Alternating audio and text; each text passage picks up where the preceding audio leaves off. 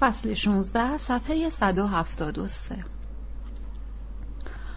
مرا به عروسی دعوت کرده بودند. عروسی یک مجاهد بود. می‌خواستم نینا رو هم با خودم ببرم. به خانه اش رفتم ولی در خانه نبود. نیم ساعتی منتظر شدم تا اینکه از راه رسید.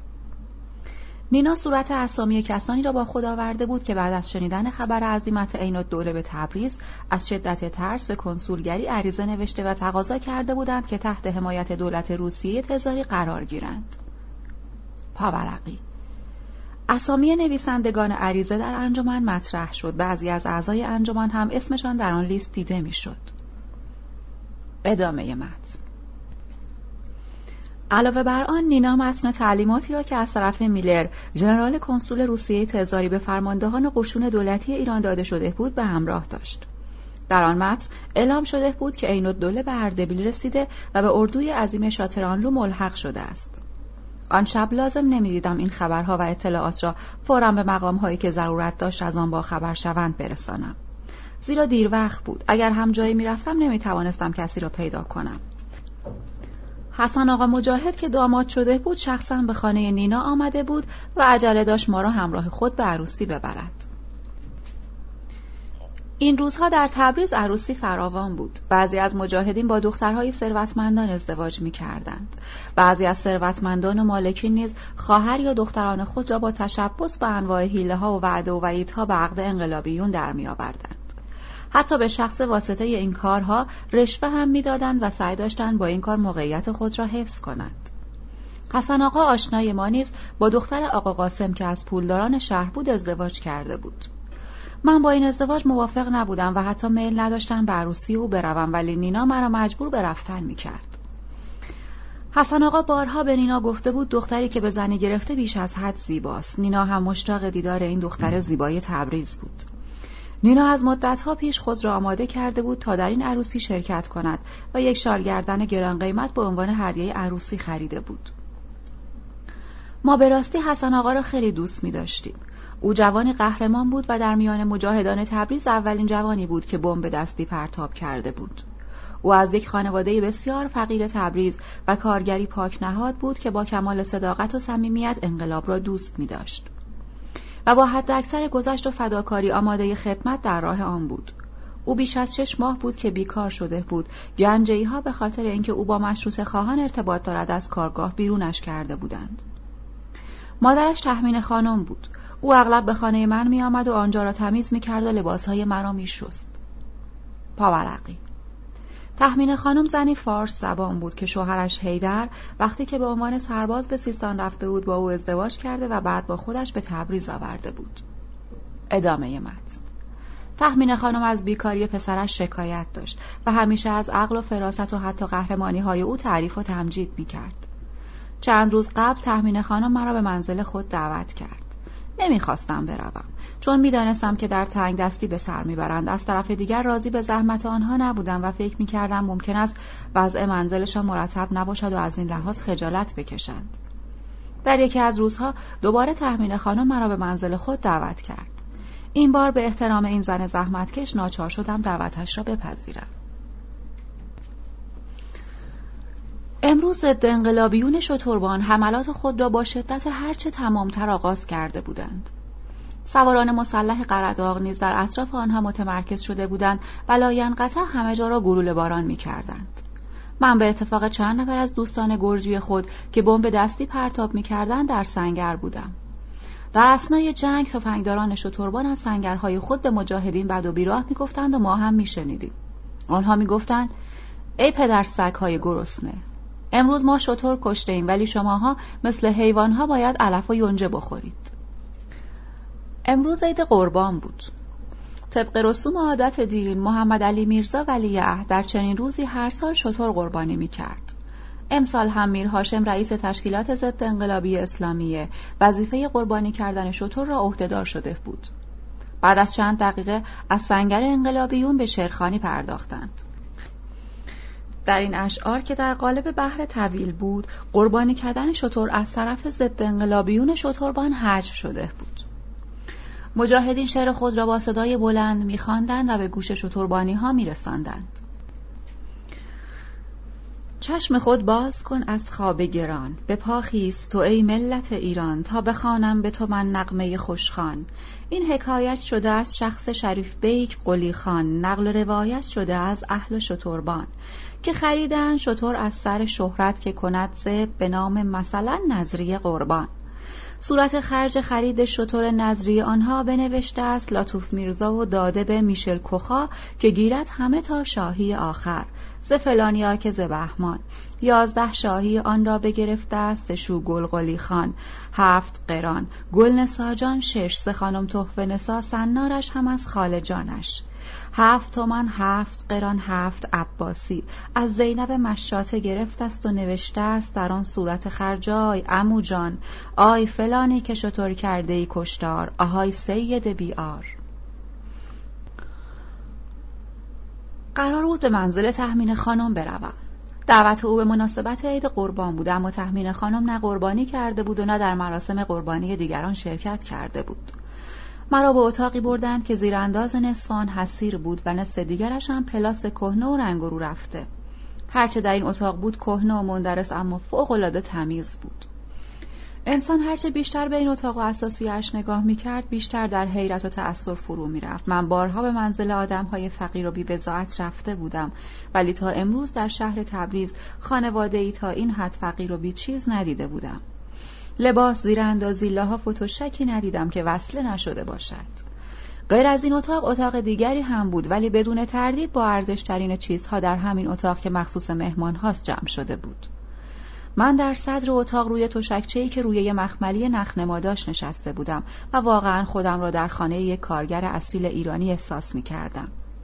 سرپرست مرد این خانه حسن آقا به احترام من و از شرم حضور سر پا ایستاده بود و نمی نشست. از جای خود بلند شدم دستش را گرفتم و برای بار دوم فشار دادم و گفتم رفیق بیا بشین.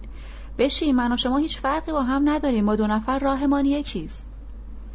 حسن آقا منظور مرا حالی نشد فقط آمد و در کنار من نشست. او خیلی صمیمانه حرف می‌زد و با حرکات و رفتارش نیز صمیمیت خود را نشان می‌داد. ناگهان تحمین خانم غیبش زد. نفهمیدم کجا رفت. حسن آقا برای آماده کردن چای و غذا از من اجازه خواست و از جای خود بلند شد. یک بار دیگر چیزهایی را که در اتاق بود از نظر گذراندم. کاسه هایی که روی رفت چیده شده بود همگی ترک داشت. داخل کاسه ها قوطی های کهنه سیگار چیده بودند. روی تاخچه ها صندوقچه های کوچک به رنگ اکلیلی گذاشته بودند و پوششی رویشان انداخته بودند. روی دیوارها نقش و نگارهای گوناگونی که از ساقه گندم بافته شده بود آویزان کرده بودند بیشترین جای خالی تاقچه های اتاق را قوطی کبریت های خالی فرانسوی پر کرده بود پیش خودم اساسیه منزل این خانواده را ارزیابی می کردم و می دیدم که بیشک تمامی دارایی آنها در بازار تبریز جمعا پنج تومان بیشتر نمی ارزد. از اشیاء مسی و چینی اثری نبود. در این اسنا در اتاق باز شد. اول نینا به داخل اتاق آمد. پشت سرش تحمین خانم وارد شد و در حالی که میخندید گفت امروز یکی از عزیزترین روزهای زندگی ماست. باید مرا ببخشید. هر چند ما فقیریم و منزل ما لیاقت شماها را ندارد. اما حیفم آمد که نینا خانم را دعوت نکنم. خب همه مردم که پولدار نمی‌شوند. در جوابش گفتم تحمین خانم این چه حرفی است؟ خوشبختانه شما خانه تمیز مثل دست گل دارید. من در اینجا خودم را انگار پیش مادرم احساس می‌کنم. نینا به اتاق دیگر رفت تا دخترهای تحمین خانم را از نزدیک ببیند. چای حاضر شد. نینا را هم صدا زدند. آمد روی تشکچه کوچک نشست. استکان برای همه کافی نبود. چای را نوبتی خوردیم. سفره پهن شد. سفره از پارچه های قلمکار اصفهان بود. چند جایش وصله داشت اما خیلی تمیز بود. تحمین خانم امروز قدرت و امکان مالی نداشت که قربانی کند. فقط تنها خروسی را که دار و ندارش بود سربریده بود. غذا پلو مرغ بود. غذایی که در تبریز دوست داشتنی ترین غذا هاست. پلو را با نان لواش خوردیم. برای نینا قاشق خواستم. یک قاشق چوبی آوردند. قبل از غذا تحمین خانم دخترهای خود را به سر سفره خواند. تحفه سه نوبر دخترها بیایید تو. مهمانهایمان خودی هستند. غریبه نیستند. دخترهای تحمین خانم که چادرهای چیت قرمز و سبز داشتند وارد اتاق شدند و سلام کردند. دخترهای جوان لباسهای کهنه داشتند که هم نینا و هم من از دیدن سر متأثر شدیم آنها خجالت میکشیدند نمی توانستند به راحتی غذا بخورند. در یک کاسه سفالین غذای آنها را کشیدند و اجازه دادند که در اتاق دیگر به راحتی غذا بخورند. ظروف غذا کم بود. من و نینا در یک بشقاب خوردیم و حسن آقا و تحمین خانم هم در بشقاب دیگر. بعد از صرف غذا دوباره چای دادن. موقع چای خوردن از حسن آقا پرسیدم حالا تصمیم داری چه کار کنی؟ جواب داد ملاحظه کنید در شرایط فعلی مگر در تبریز می‌توان کار پیدا کرد. کارگاه های قالیبافی بسته شده است. اگر هم باز بود مرا با آنجاها راه نمی‌دادند. زیرا اسم من بد در رفته است. در حال حاضر خودم هم نمی‌دانم چه کار باید بکنم. اگر وضعیت مثل گذشته بود به ضعف مزاج خودم اعتنا نمی کردم. می رفتم حمالی می کردم. ولی حیف که اکنون آن هم میسر نیست. وقتی حسن آقا صحبت می کرد من داشتم فکر می کردم و از خود می پرسیدم اگر بتوانی این کارگران بیکار را متشکل کرد چه کارها که نمی شود کرد. تحت تاثیر این افکار گفتم حالا که تو یک نفر انقلابی هستی باید در صف انقلابیون باشی من فردا برای تو کار پیدا می کنم جواب داد هر کاری باشد انجام می دهم اگر در نظر دارید مرا برای کار کردن به کسی و یا جایی معرفی کنید می توانید از بابت من با آنها اطمینان دهید. اگرچه سن و سال زیادی ندارم ولی تجربه هم زیاد است. مطمئن باشید به خاطر من کسی از شما نخواهد رنجید و من خودم هم به ناراحتی شما راضی نخواهم شد. تحمین خانم در تایید حرفهای حسن آقا گفت حسن آقا خیلی دوست دارد که مجاهد شود اما من از عاقبت کار خیلی میترسم. حسن آقا حرف مادرش را قطع کرد و گفت ترس برای چه؟ سنگر هرچه ترسناک باشد از کارگاه مرتوب قالیبافی ترسناکتر نیست. حسن آقا در مدت کم کارهای زیادی انجام داد. او به میل خود وظیفه پرتاب کردن بمب دستی را به عهده گرفت. حتی وقتی که سواران قرداق به کوچه میرزا جواد آقا حمله کردند او مهارت خود را در پرتاب بمب دستی به خوبی نشان داد. با این وصف صلاح نمی‌دیدم که حسن آقا با دختر یک پولدار ازدواج کند. به راستی هم ازدواج کردن کارگر با شرفی مثل حسن آقا کار درستی نبود. خیلی سعی کردم حسن آقا را از این کار منصرف سازم. بارها او را پیش خود خواندم و نصیحتش کردم. او در اثر شرم و حیا سرش را پایین میانداخت و حرفی نمی‌زد بعدها حسن آقا جوابهایی را که باید به من می‌داد به نینا گفته بود طبق گفته او نازنین دختر آقا قاسم حسن آقا را خیلی دوست می داشت. حتی قبل از اینکه حسن آقا پیش پدر و مادر او خواستگار بفرستد بارها با همدیگر ملاقات کرده بودند. آنها یک بار سر بازار دلال زن یک بار هم دم در تیمچه حاجی سفرعلی و یک بار دیگر نزدیک بازار مسگرها همدیگر را دیده بودند حتی نازنین برای دیدن حسن آقا تا قبرستان گجیل هم رفته بود.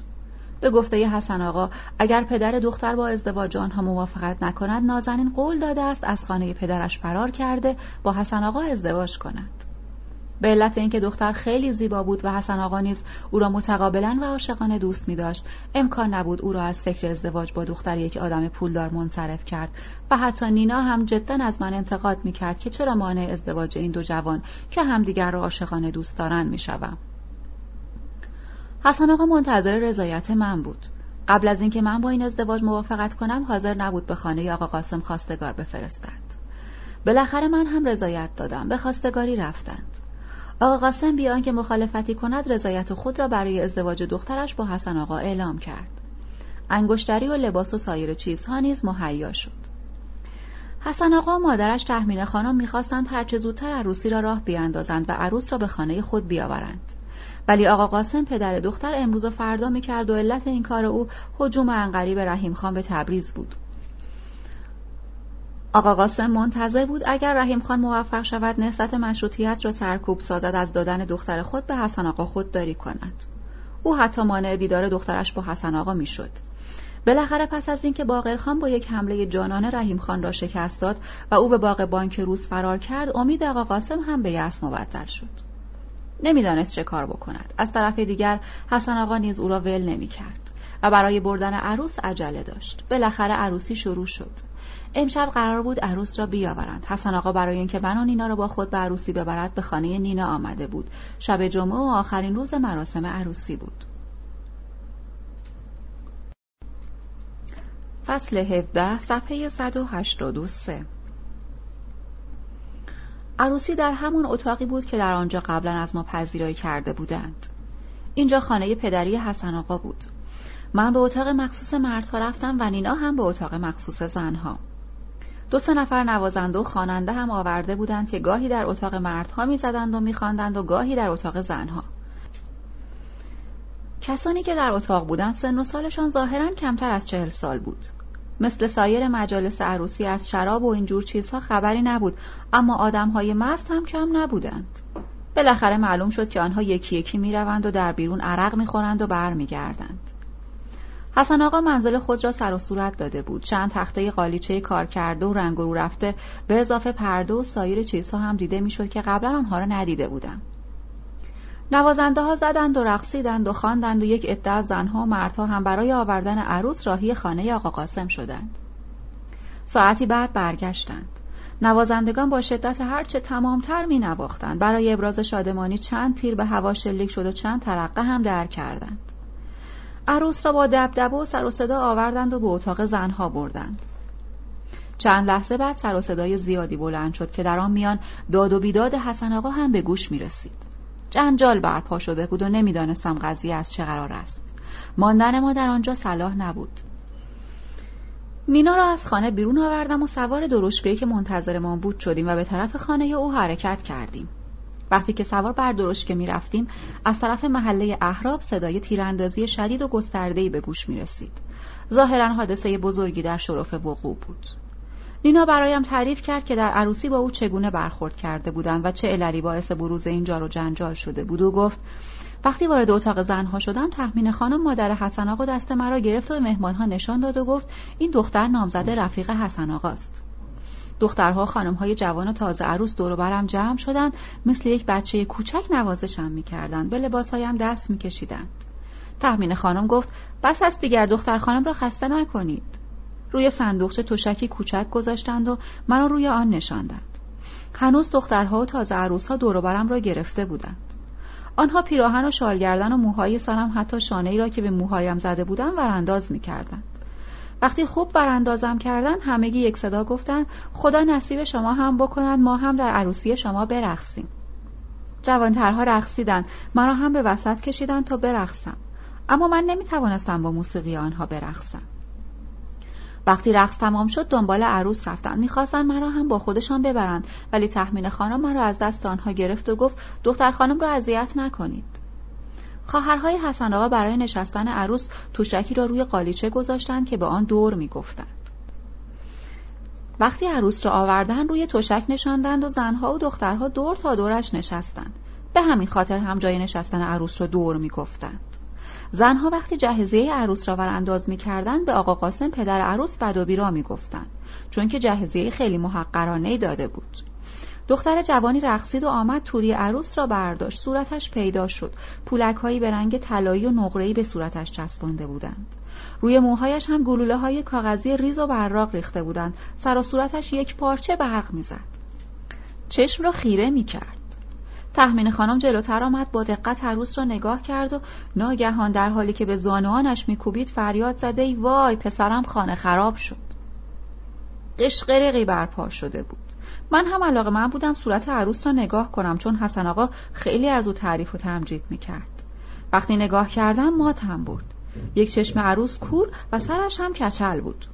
زنها به همدیگر نگاه می‌کردند و می‌گفتند این نازنین نیست سغرا خواهر ناتنی اوست. بیچاره سغرا از ترس گریه می‌کرد. حسن آقا آمد و قضیه را فهمید. می‌خواست برود آقا قاسم را بکشد ولی مانعش شدند. تحمین خانم به شدت گریه می‌کرد. دخترهایش هم به سر و صورت خود می‌زدند. بعد از اینکه نینا را به خانهاش رساندم برای پی بردن به چگونگی تیراندازی های محله احراب پیش ستارخان رفتم. درباره آمدن عین الدوله و تدارک رحیم خان برای حمله عمومی و تعلیماتی که از طرف کنسولگری به فرماندهان قشون دولتی داده شده بود خبرها و اطلاعات لازم را در اختیارش گذاشتم. ستارخان این خبرها را تلفنی به باقرخان اطلاع داد و سفارش کرد که جوانه به احتیاط را کاملا رعایت کند و خاطر نشان ساخت که اگر احتیاجی به کمک دارد خبر کند.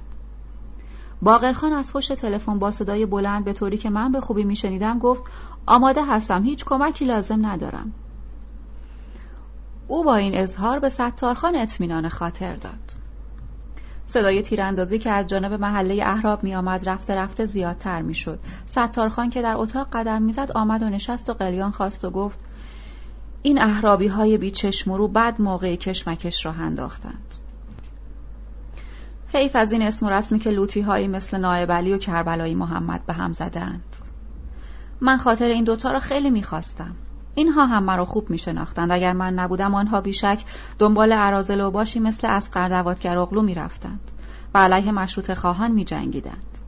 لیکن آنها از رابطه دوستی با من نمی توانستند صرف نظر کنند. اما چه فایده که هرچه با آنها خوبی کردم همهش به هدر رفت و پولدارهایی که در محله احراب جمع شدند اینها را از راه بدر کردند. پرسیدم سردار حالا که اینها پول و پله می‌خواستند آیا نمی‌شد نظرشان را تأمین و راضیشان کرد؟ جواب داد. من این دو برادر را خیلی نصیحت کردم ولی به خرجشان نرفت. اینها می‌خواستند محله احراب را مثل یک جای مستقل و محفوظ نگاه دارند. ثروتمندان هم در آنجا جمع شده بودند و زیر حمایت این دو برادر قرار گرفته بودند. اینها با گفتن اینکه ما بیطرف هستیم دشمنان مشروطیت را در زیر بال و پر خیش گرفتند و از آنها حمایت می کردند. ما برای تأمین هزینه های اردوی انقلاب یک شاهی هم نتوانستیم از پولداران ساکن محله احراب بگیریم. قبض اعانه را پیش هر کدام از پولداران آنجا میفرستادیم این دو برادر قاصدهای ما را می‌گرفتند و زندانی می‌کردند گفتم راستی با وجود چنین دشمنانی در داخل مبارزه کردن با دشمنان خارجی خیلی مشکل است. گفت اهراب برای ما شتربان ثانی شده است. چون به کنسولگری روسیه و محله ارمنستان خیلی نزدیک است. بنابراین از منطقه تیراندازی برکنار است. روی این اصل تمام پولداران شهر و ضد انقلابیون عائله خود را به محله اهراب کوش دادند و نایب محمد و برادرش هم از آنها حمایت می کنند. آنها می‌دانند که من مایل نیستم برای مداخله روزها در ایران بهانه به دست آنها بدهم و از بروز اختلاف در محله احراب که منجر به جنگ و خونریزی می شود اجتناب می کنم. به همین جهت آنها موقعیت خود را مستحکم حساب می کردند ولی نمی‌دانستند که به من می‌گویند ستار. من با هشت نفر علیه حکومت قیام کردم و اگر به خاطر محله احراب تمام مشروطه هم به خطر بیفتد بالاخره حرف خود را به کرسی می نشانم. من محله احراب را که با پول ثروتمندان به صورت قلعه درآمده زیر و رو خواهم کرد. همزمان با این صحبت ها تیراندازی باز هم شدیدتر شده بود و پانزده دقیقه بعد اولین گزارش از تیراندازی محله احراب به ستارخان رسید. آورنده گزارش مجاهد تیمور چرندابی بود. او چنین گزارش داد. مشروط خان از طرف محله لیلاباد و حوالی قبرستان گجیل محله احراب را محاصره کردند. برای باز کردن دروازه‌ای که در سمت راسته کوچه ساخته شده بود. مسجدی را که نزدیک بود سنگر گرفتیم. چفت و بست دروازه را با گلوله شکستیم و کسانی را که بالای دروازه سنگر گرفته بودند و تیراندازی می‌کردند پایین کشیدیم. بعد با یک حمله خانه نایب محمد و نایب علی به محاصره درآمد. برخورد شدید بود. در اسنای تیراندازی معلوم شد که نایب علی و برادرش حلقه محاصره را در حوالی قبرستان گجیل شکسته بعد از کشتن یکی از مجاهدین به طرف محله کوچه باغ فرار کردند. آنها می‌خواستند به زور وارد خانه مردم شده از راه باغهای کوچه باغ جان خود را نجات دهند. سردار خلاصه کن نتیجه چه شد؟ مجاهد بعد از تیراندازی زیاد هر دو کشته شدند. سردار حیف شدند. چرا زنده دستگیرشان نکردید؟ مجاهد. به سر مبارک ممکن نشد. ما خیلی سعی کردیم و فریاد کشیدیم که بهتر از تسلیم شوید ولی آنها نمی‌خواستند به حرفهای ما توجه کنند. سردار گفت بروید جنازه هایشان را به کس و کارشان تحویل بدهید. ضمنا هیچ کس هم حق ندارد به خانه و زندگی آنها دست درازی کند. عروسی دوست مجاهد ما حسن آقا در چنین روزی بود. آن روز نفهمیدیم که این عروسی ناموفق به کجا انجامید و چه بر سر عروس قلابی آمد. نینا از این پیش آمد و بعد بیاری حسن آقا خیلی متاسف بود. چند روز بود که تحمینه خانم هم پیدایش نبود. مجید کوچولی ما هم مریض شده بود. بعد از مرگ پدر و مادرش در سنگر تفلکی خیلی قصه می‌خورد و ناراحتی او در روحیه نینا هم اثر گذاشته بود. تفلکی به هیچ وجه باور نمی کرد که پدر و مادرش به سفر رفتند. انگار مرگ آنها را حس می کرد. نینا این بچه را خیلی دوست می داشت و هرچه از دستش برمی آمد در حق او خدمت می کرد. وقتی من به احوال پرسی آنها رفته بودم نینا برای بچه دکتر آورده بود ظاهرا بیماری مهمی نداشت بلکه در اثر خوردن شیرینی و حل حوله که نینا برای سرگرم کردن بچه به او داده بود رودل کرده بود دکتر دوا داد و غذایی را که باید به بچه داده می‌شد معین کرد و رفت. پرستار جدید مجید که اسمش سلطنت بیگم بود سماور را آورد و چای خوردیم. ما با مجید حرف می زدیم و سعی داشتیم اون نسبت به سلطنت بیگم اونس بگیرد. در این اسنا در کوچه صدا کرد. بازش کردند حسن آقا آمد. سر پا ایستاد کردیم ننشست. خیلی تعجب کردیم. زیرا حسن آقا در این اواخر خیلی خودمانی شده بود. وقتی میآمد می‌رفت برای خودش چای میریخت و می‌خورد ولی حالا سر پا ایستاده بود و نمی نشست گفتم چرا نمیشینی؟ حسن آقا با شرم زیاد در حالی که سرش را پایین انداخته بود گفت خواهر نینا دم در کسی با شما کار دارد. نینا بیرون رفت و بعد در حالی که میخندید با یک دختر جوان که صورتش را گرفته بود برگشت و گفت این زن حسن آقاست. پرسیدم کدام زنش؟ نینا گفت نازنین همون دختری که حسن آقا رو دوست دارد. حسن آقا نشست. جریان را پرسیدیم. در حالی که از خجالت سرش را پایین انداخته بود ماجرا را تعریف کرد. آقا قاسم بعد از اینکه دختر خانده خود سغرا را به جای نازنین به خانه ما میفرستد از ترس جان خود دست نازنین و زن و بچهش را می‌گیرد و به شتربان فرار می‌کند. فردا صبح سغرا را پس فرستادیم. در خانه آنها فقط یک کلفت پیر شهست ساله بود. دختر را به دست او سپردیم. پرسیدم پس چطور شد که نازنین آمد؟ گفت او با استفاده از فرصتی که برایش پیش آمده فرار کرده است. همگی خوشحال شدیم. نینا شالگردن گران قیمتی را که خریده بود آورد و به عنوان هدیه عروسی به نازنین داد و یک انگشتری هم به انگشت او کرد. نینا نازنین را به اتاق دیگر برد. بعد از چند دقیقه حسن آقا را هم صدا کرد. نفهمیدم برای چه حسن آقا را با آن اتاق صدا کرده است. حسن آقا برگشت. سلطنت بیگم شام را حاضر کرده بود. سفره را پهن کردند. ناگهان دیدم نینا جلو و پشت سرش نازنین وارد اتاق شدند. نازنین نمی آمد و نینا او را کشان کشان با خود می آورد. نازنین شالگردنی را که نینا به او هدیه داده بود روی سرش انداخته بود و با گوشه آن دهان خود را گرفته بود. دخترک خیلی خجالت می‌کشید. حسن آقا به او دل و جرأت می‌داد و می‌گفت اینجا منزل برادر من است. خجالت نکش. خواهر نینا هم دختری است مثل تو. او هیچ وقت از این کارها نمی کند. نازنین در گوشه سر میز نشست و در کنار نینا غذا خورد. او واقعا زیبا بود و حسن آقا را از دل و جان دوست داشت. نازنین درس خوانده بود و خواندن و نوشتن به زبان فارسی و ترکی را بلد بود. پدرش برای او معلم سرخانه آورده بود. سلطنت بیکم نازنین را چپ چپ نگاه می‌کرد از اینکه چادرش را باز کرده بود عصبانی به نظر می رسید. او نمی‌خواست یک زن تبریزی از این کارها بکند. اگرچه در حضور شوهرش و با اجازه او باشد. او این کار را بدعت ناخوشایندی تلقی می کرد و همین خاطر هم از شدت خشم قهر کرد و لب به غذا نزد. خبر تشکیل اردوی جنگی در اردبیل به وسیله شاهزاده این الدوله و عظیمت نصر الدوله با هفت هزار نفر از افراد مسلح به سوی تبریز برای مقابله با انقلاب امیدواری های بزرگی در کنسولگری روسیه پدید آورده بود. پاورقی. منظور نویسنده سپهدار است ولی لقب سپهدار نصر السلطنه بود. از قرار معلوم نویسنده محترم اشتباهی نصر دوله ذکر کرده است. مترجم. ادامه متن.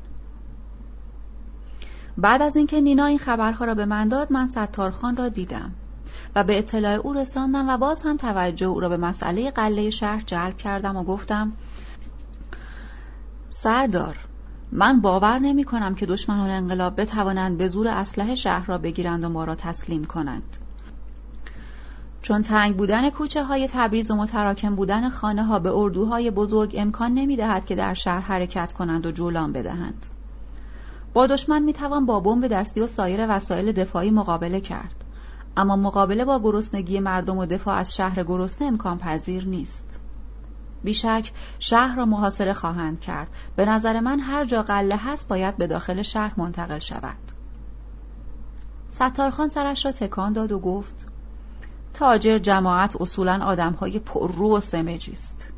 آنها حتی حصارهای آهنی را می شکافند و به شهر قله می آورند. در جوابش گفتم اگر هم بتوانند در آن شرایط قله وارد شهر کنند به قیمتی خواهند فروخت که خریدنش امکان پذیر نباشد. به خصوص که در شهر منابع تحصیل پول نقد رفته رفته کم می شود. پرسید چرا کم می شود؟ گفتم برای اینکه پولداران دارند از شهر می روند. گفت مگر ما می توانیم جلوی مردم را بگیریم و مانع رفتن آنها بشویم گفتم البته که می توانیم در حال حاضر روند انقلاب چنین اقتضا می کند که باید از این کارها هم بکنیم. باید انبارهای ثروتمندان را صورت برداری و از خروج قله از شهر جلوگیری کنیم. حتی باید خود آنها را در داخل شهر به عنوان گروگان نگه داریم. پرسید این کارها به چه درد ما می‌خورد؟ گفتم اگر آنها در اختیار ما باشند می توانیم شرایط خود را به سران حکومت بقبولانیم. وجود آنها در شهر باعث خواهد شد که دشمن شهر را زیاد گلوله باران نکند. بعد از مذاکرات مفصل و تلاش زیاد من برای تفهیم واقعیات امر به ستار خان بالاخره او صحت مطالبی را که عنوان شده بود تصدیق کرد. او هیچ وقت منکر اشتباه خود نمی‌شد و برای قبولاندن نظر ناسحی اصرار نمیورزید. همه این مسائل در انجمن مطرح کردید درباره یکایک آنها اخذ رأی به عمل آمد ولی تمام پیشنهادات ما رد شد. ما اکثریت آرا را به دست نیاوردیم. در هیئت رهبری انقلاب آرای کارگران ناچیز بود.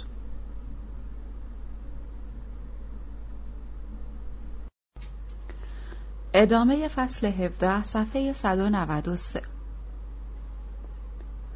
اعضای هیئت صلح که از طرف اینا دوله اعزام شده بودند اول با کنسول روس ملاقات کرده و دستورهای لازم را از او گرفته بودند و بعد به انجمن آمده بودند هیئت عبارت از سه نفر بود سارم دوله، حاکم تالش، وکیل و رعایای اردبیل و رشید الملک. استقبال با شکوه مردم از هیئت صلح نشان می‌داد که در میان مردم کار توضیحی آنطور که باید و شاید انجام نشده و انقلابیون هنوز از نفوذ لازم در بین مردم برخوردار نیستند. موارد زیان بخش شیوه های شخصی مبارزات ستارخان نیز به هدف های اصیل انقلاب کم نبود. اغلب مجاهدین به خوبی نمی‌دانستند که علیه کدام نیرو باید قیام کنند و با کدام دشمن باید بجنگند. برای اینکه از نظریات ستارخان درباره آمدن هیئت صلح آگاه شوم گفتم هیئت صلح با شکوه زیاد استقبال شد. این نشان دهنده رغبت و اعتماد اهالی نسبت به این دوله است.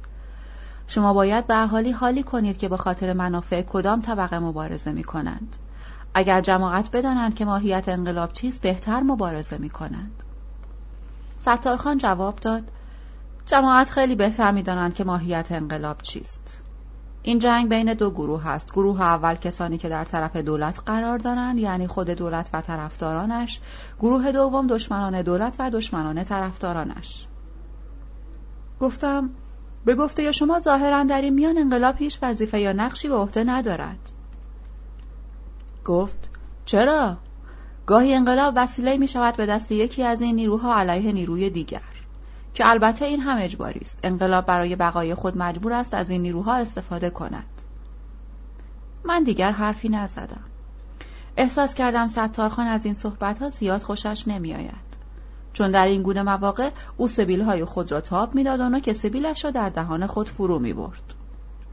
قرار بود سردار به محله احراب برود و در آنجا با هیئت صلح که از طرف عین دوله اعزام شده بودند ملاقات کند وقتی می‌خواستم از حضورش مرخص شوم مانع شد و گفت صبر کنید با هم برویم.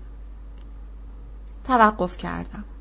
من عظیمت سردار را در مواقعی که برای ملاقات با دیگران می‌رفت بارها دیده بودم. ولی عظیمت امروزی او با همیشه فرق داشت. امروز او به یک ملاقات تاریخی می‌رفت. برای عظیمت ستارخان به محله احراب جهت دیدار با هیئت صلح تشریفات باشکوه تدارک دیده شده بود. امروز ستارخان در درشکه نشسته بود. در کنارش یاورها کسان نزدیک مورد اعتماد او نشسته بودند. من در درشکه دیگر بودم. ستارخان در جلسه هیئت با تأخیر حضور یافت. این عادت شناخته شده و مرسوم در میان بزرگان ایران بود. آدمهای بزرگ دیرتر در مجالس حاضر می شدند زیرا به نظر آنها اگر زودتر می‌رفتند ممکن بود مجبور شوند به احترام ورود بعضیها که بعدا میآیند از جای خود برخیزند. و این کار موجب کسر شر می شود. کسانی که در اطراف مقر هیئت صلح گرد آمده بودند با شنیدن خبر آمدن ستارخان با شکوه فراوان از سردار استقبال کردند. ستارخان نشست و خطاب به آنها گفت خواهش می‌کنم بفرمایید بنشینید. اعضای هیئت نشستند و با سردار احوال پرسی کردند. سردار نیز تشکر کرد. آنگاه رشیدالملک از طرف هیئت شروع به صحبت کرد. جناب شاهزاده این دوله ما را به حضور شما فرستادند تا اعلام کنیم که ایشان برای برقراری صلح تشریف می آورند و در راه رفاه و آسایش مردم آذربایجان منتهای سعیشان را خواهند کرد. قبله عالم درباره دادن عفو عمومی به مردم آذربایجان سفارش های لازم را به جناب شاهزاده فرمودند. حاضرین در مجلس بی صبرانه منتظر جواب ستارخان بودند. ستارخان گفت قبله عالم پدر ماست. ما علیه شخص او اسیان نکرده ایم. این جناب شاهزاده در بعد ورود خود باید رحیم خان و امثال او را که این وضعیت ناگوار را در شهر تبریز به وجود آوردن به سزای اعمالشان برساند. این جواب ستارخان باعث تعجب حاضرین شد. اغلب آنها شروع کردند به پچ پچ با همدیگر. زیرا که این حرفها سیمای انقلابی ستارخان را خدشه دار می کرد. حتی بعضی ها چنین تصور کردند که شاه واقعا پدری بزرگ برای آنهاست و این اسیان علیه او نیست.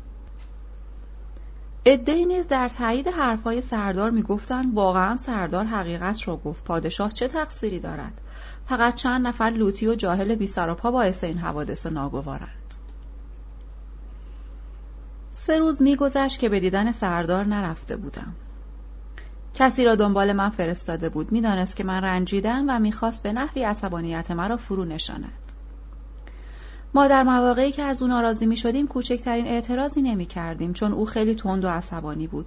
فقط وقتی به دیدنش نمی او خود به اعتراض ما پی می برد خطاب به من گفت هرگاه کار فقط منحصر به محمد علی شاه باشد با او کنار آمدن خیلی هم کار مشکلی نیست. اما اطرافیان او هرچه دلشان می‌خواهد انجام می‌دهند و از کسی هم ترس و واهمه ای ندارند. جوابی ندادم. فقط دست در جیبم کردم و تلگرافی را که محمد علی شاه به عین دوله مخابره کرده بود درآوردم و به سردار نشان دادم.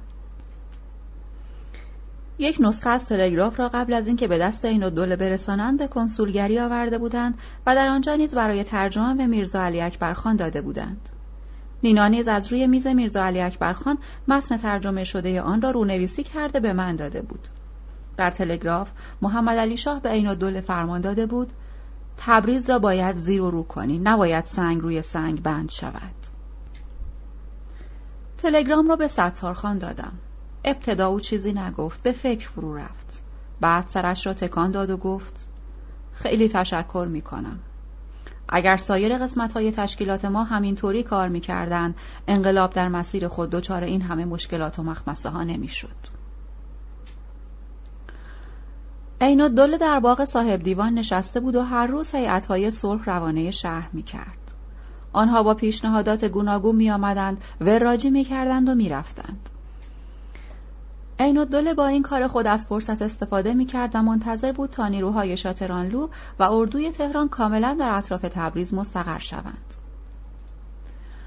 ما بارها این مسئله را به سردار یادآوری کردیم و خاطر نشان ساختیم قبل از اینکه عین الدوله خود را کاملا آماده حمله کند با یک تعرض همه جانبه تارمارش کنیم. ستارخان با پیشنهاد ما موافقت کرد و باقرخان هم فکر ما را تصدیق کرد. پیشنهاد در شورای انقلاب مطرح شد. ولی محافظ کاران که تظاهر به دیانت می‌کردند رضایت ندادند و گفتند تبریز در موضع دفاعی است. حمله کردن و مسلمانها را به کشتن دادن جایز نیست. هنوز خیلی ها حتی خود ستارخان در شک و تردید بود که آیا این دول دست به حمله خواهد زد یا نه. ما این شک و تردید را خیلی زود از بین بردیم. شاهزاده این دوله بعد از اینکه تدارکات خود را برای آغاز حمله عمومی فراهم کرد طی پیامی به کنسولگری هشدار داد که می‌خواهد تبریز را بمباران کند تا بلکه بتواند این شهر را از وجود اشرار پاک کند. یک نسخه از این پیغام را به پترزبورگ و یک نسخه را به سفیر روسیه در تهران فرستاده بود و نسخه سوم را نیز نینا از کنسولگری رو نویسی کرده برای ما آورده بود. عین دوله چنین بود. به منظور رفاه حال ملت و مملکت و حفظ اصول و قوانین بین المللی دولت شاهنشاهی مرا معمور تصفیه اشرار تبریز کرده است تا به آذربایجان بیایم من مأموریت خود را از امروز شروع کرده و حکومت آذربایجان را اداره می کنم.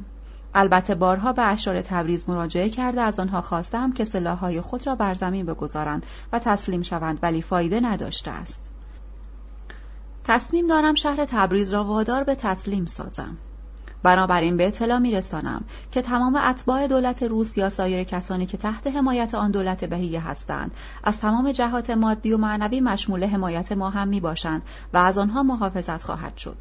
البته قبل از به توپ بستن شهر جناب ژنرال کنسول باید امکانات لازم جهت انتقال به محله های لیلاباد و احراب را فراهم فرمایند. شنبه 21 شهر رجب المرجب شاهزاده عین الدوله یک روز پس از ارسال این پیغام عین الدوله دست به کار شد. نینا خبر آورد که عین الدوله جاهایی را برای استقرار توپهای بزرگ آماده کرده و نقاطی را که حمله باید از آنجا شروع شود تعیین کرده است. در انتهای محله امیرخیز توپهای بزرگی کار گذاشته بودند که هدفشان مرکز فرماندهی ستارخان بود و پشت باغ حاجی میرزا باقر صراف و روبروی حمام حاجی کاظم نایب نیز توپهای جدید مستقر می کردند. در این هنگام که نیروهای دولتی برای خفه کردن انقلاب تبریز به طور جدی و همه جانبه در آمادگی رزمی به سر می بردن. اکثر انقلابیون بدون توجه به اهمیت این مسئله حیاتی سرگرم انجام کارهای خصوصی یا مشغول تصفیه حساب خصومتهای شخصی خود بودند. درست در همین ایام بود که حاجی جلیل نماینده مردم مرند در انجمن به دست مجاهدین به قتل رسید. چیزی به غروب نمانده بود. شهر ساکت بود. صدای تیراندازی از هیچ کدام از طرفین متخاصم شنیده نمی‌شد. سردار خسته بود. از موضوع قتل حاجی جلیل بی نهایت عصبانی بود از اینکه بعضی از انقلابیون در فکر تصویه حساب های شخصی بودند فوقالعاده ناراضی به نظر می رسید. او نمی توانست در موقعیت حساس فعلی جلوی این کارها را بگیرد زیرا روز اول در این باره توجه دقت کافی نکرده بود. نینا نیز حالت غیرعادی داشت روحیش خیلی متزلزل بود از نگاههایش خبرهای ناگوار خوانده می‌شد. او به محض دیدن من روی کاناپه نشست و مرا هم به نشستن دعوت کرد. مجید هم که حالش خوب شده بود آمد در کنارش نشست. نینا شروع کرد. مطلبی را از مدتها پیش می‌خواستم با شما در میان بگذارم ولی به جهاتی نمی‌توانستم. حالا تصمیم دارم صاف و پوست کنده بیان کنم. روزهای اول من خود را در صفحه انقلابیون نمی‌دانستم. تمام کارهایی را که انجام می‌دادم فقط به خاطر علاقه و صمیمیتی بود که نسبت به شخص شما داشتم. طولی نکشید که عظمت روح انقلاب را درک کردم و خودم را نیز جزی از آن احساس کردم. از آن موقع تا کنون به خاطر همین احساس خود وظیفه وجدانی خیش می‌دانم که برای پیروزی انقلاب تلاش کنم. می‌دانید که وظیفه من خیلی ترسناکتر از جنگیدن در سنگر هاست ولی حالا می‌پرسم برای چه خودمان را در معرض خطر قرار می‌دهیم گفتم برای اینکه در آینده انقلاب پیروز شود. گفت خیلی متاسفم که این انقلاب به این آسانی ها پیروز نمی شود زیرا 90 درصد کسانی که در رأس انقلاب هستند اساسا انقلابی نیستند. امروز در کنسولگری درباره به اصطلاح شخصیت مهم و سران انقلاب صحبت می کردند. وقتی اسم بعضی از آنها به میان می آمد، آنها مسخره می کردند و می خندیدند. خیلی از خورده مالکین تجار روحانی نمایان و حتی ثروتمندان بزرگ زیر سایه انقلاب در حال حراست از اموال و منافع شخصی خود هستند من از شما می‌پرسم آقا رضا گنجی کیست گفتم او از مالکین بزرگ این سرزمین و قاتل حقوردی است حقوردی قهرمان شورشی است که به خاطر زمین برپا شده بود. گنجی ها آبادی های بزرگی مثل گرگر و بخشایش را تصاحب کردند و حالا نیز می‌خواهند شهری مثل علمدار را که در جوار گرگر قرار دارد به زور غصب کنند. نینا گفت در کنسولگری اسم آدمکشی مثل گنجی را نیز در ردیف مجاهدین و انقلابیون میخواندند و میخندیدند. من یقین دارم اگر یک تصفیه کامل و اساسی صورت نگیرد اردوی انقلاب و مجاهدین پاکسازی نشود. غلبه اساسی بر دشمن و پیروزی نهایی بر او به هیچ وجه امکان پذیر نخواهد بود. گفتم نه این کار عملی نیست چون در آن صورت دوروبر ستارخان خلوت خواهد شد. نینا گفت خب با این وضع که عده زیادی از مردم عوامند و سران جنبش هم بعضیشان علم و اطلاع کافی ندارند و عدهایشان تم پرورند و خیر و شر خود را تشخیص نمی‌دهند با این وضعیتی که دارید شما می‌خواهید کجا بروید؟ حرفهای نینا را خوب گوش کردم ولی نمی‌دانستم چه جوابی به او بدهم. زیرا نینا به حد کافی با اوضاع و احوال محیط آشنا شده بود و ما را کاملا میشناخت و به نکات ضعف انقلاب پی برده بود. دیگر امکان نداشت به او جواب سربالا داد.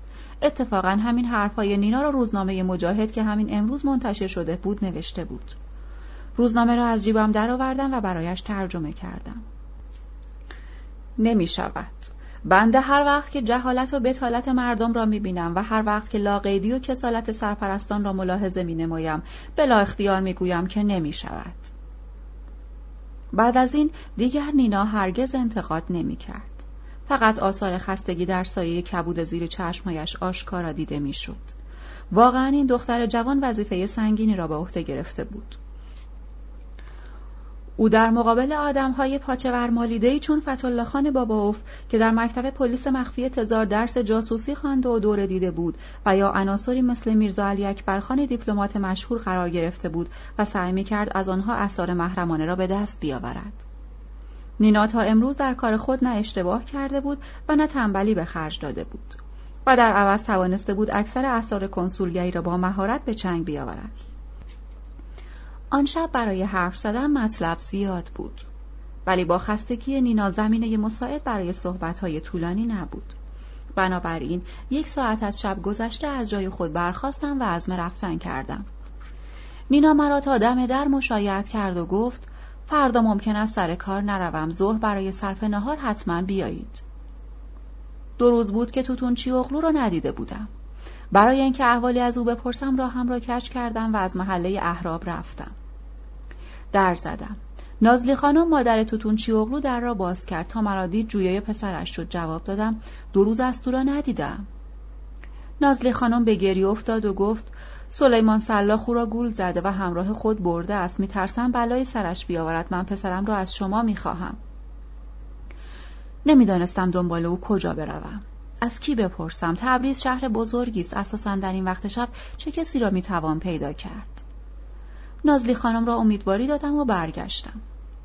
از روزی که نایب محمد کشته شده بود رفت و آمد در محله احراب افزایش یافته بود. من به طرف کوچه باغ می‌رفتم که با سرهنگزاده مواجه شدم.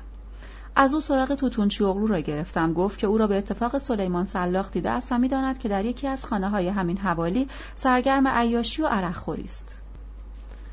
سرهنگزاده را برگرداندم و یک راست به طرف منزلی که در آنجا بساط عیش و خوشگذرانی گسترده بودند رفتیم. از یک دالان تاریک گذشتیم. سرهنگزاده دری تنگ و کوتاه را زد. مردی سبیل کلوف در را باز کرد. سرهنگزاده را شناخت. سراغ توتون اغلو را گرفتیم. گفت بله اینجاست. مهمانهای دیگری هم داریم. شما هم می توانید تشریف بیاورید. گفتم خیر ما نمی آییم با او کار داریم و آمده این با خودمان ببریمش. مرد سبیل کلوف برگشت و رفت. سرهنگزاده گفت نام این مرد دایی سمد است. کارش نگاهداری مطرب هاست. در این خانه انواع خوشگذرانی و کارهای خلاف افت صورت می‌گیرد.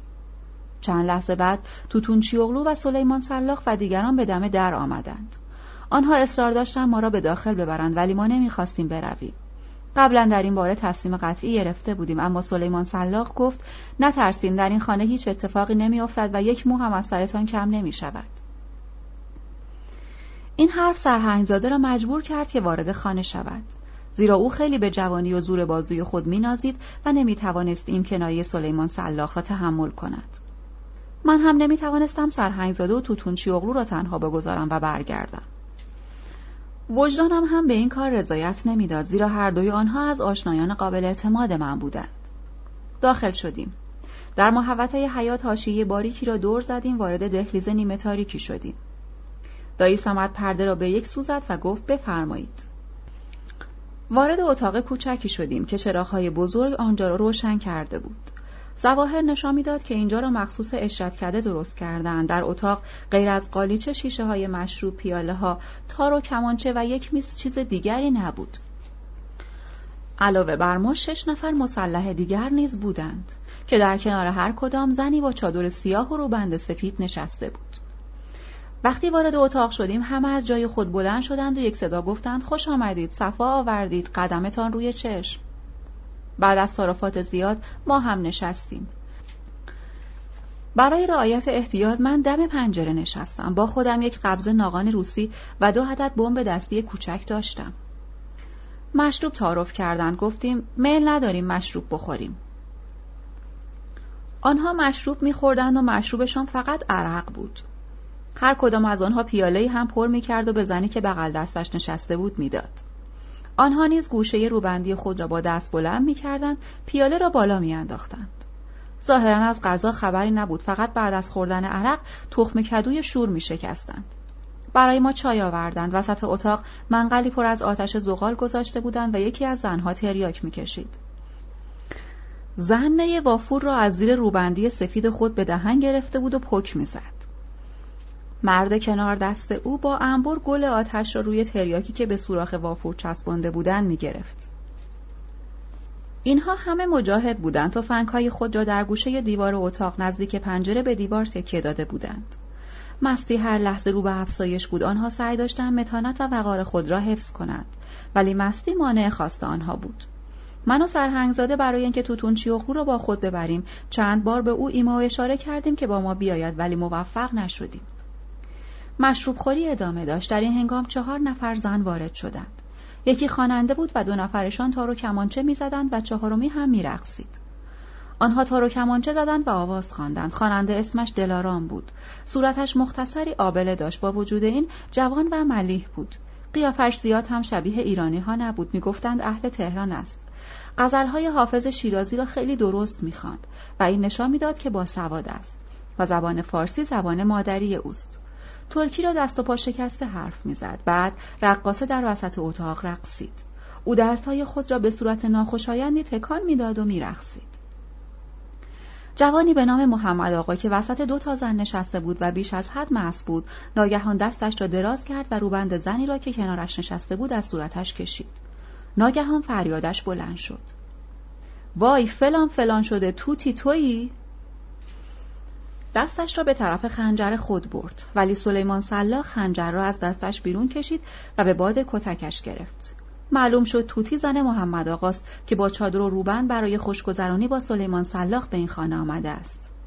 چند نفر از حاضرین به هواداری از محمد آقا برخواستند من احساس کردم که حادثه وحشتناکی در شرف وقوع است.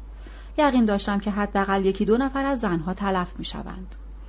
زد و خورد شدت یافت. همه به طرف های خود هجوم آوردند. به پا خواستم در حالی که بمب را در دست گرفته بودم فریاد زدم دستا بالا و الا همه شماها نابود خواهید شد.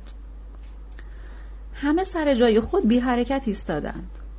سرهنگزاده آنها را خل سلاح کرد. سلاحها را برداشتیم و به طرف خانه من به راه افتادیم. امروز از اعضای شورای انقلاب دعوت شده بود که در ساعت ده صبح برای تشکیل جلسه در محل انجمن حضور یابند. حاجی مهدی هم که مدتها در خانه خود پنهان شده بود در جلسه شرکت داشت. باز هم مسئله قله و پاکسازی صفوف مجاهدین از عناصر ناباب مطرح شد و مذاکراتی در این باره به عمل آمد. من صحنه های رسوایی را که دیشب دیده بودم شرح دادم و درباره بیعفتی ها صحبت کردم و لزوم پاکسازی در صفوف مجاهدین را تذکر دادم. حاجی مهدی هم صحبت کرد. ستارخان هم حرفهای همیشگی خود را تکرار کرد. در حال حاضر نمی‌توانیم پاکسازی کنیم چون موقعیت بسیار حساس و بحرانی است الاف هم نیستیم که در این شرایط خطرناک خودمان را با تجارت گرنم سرگرم کنیم. هر کس قله داشته باشد ناچار است بفروشد و مسلما با خودش به گور نخواهد برد.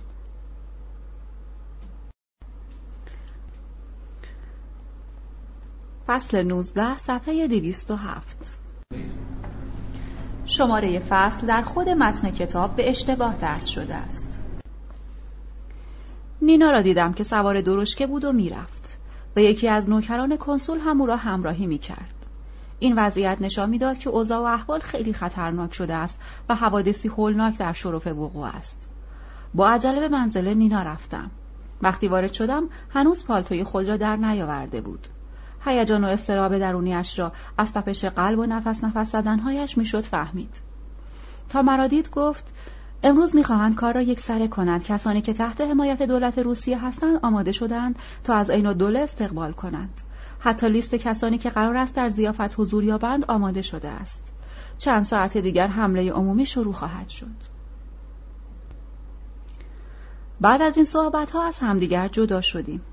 نینا به منزل میرزا علی اکبر خان رفت و من هم به شورای انقلاب آمدم ساعت دوازده تیراندازی در مقیاس وسیعی شروع شد باقرخان تلفنی با ستارخان صحبت کرد و خبر آغاز حمله عمومی را به سردار داد و خواهش کرد که عدهای بمبانداز به آنجا فرستاده شود. ستارخان سوار بر اسب شد. بمباندازها 20 دقیقه قبل از او به جبهه ها رفته بودند ما هم رفتیم. جنگ در محله خیابان شروع شده بود و تا محله امیرخیز در مسافتی به طول هفت کیلومتر گسترش داشت. از سنگرها که روبروی هم ساخته شده بودند شلیک گلوله ها به طور مداوم به گوش می رسید.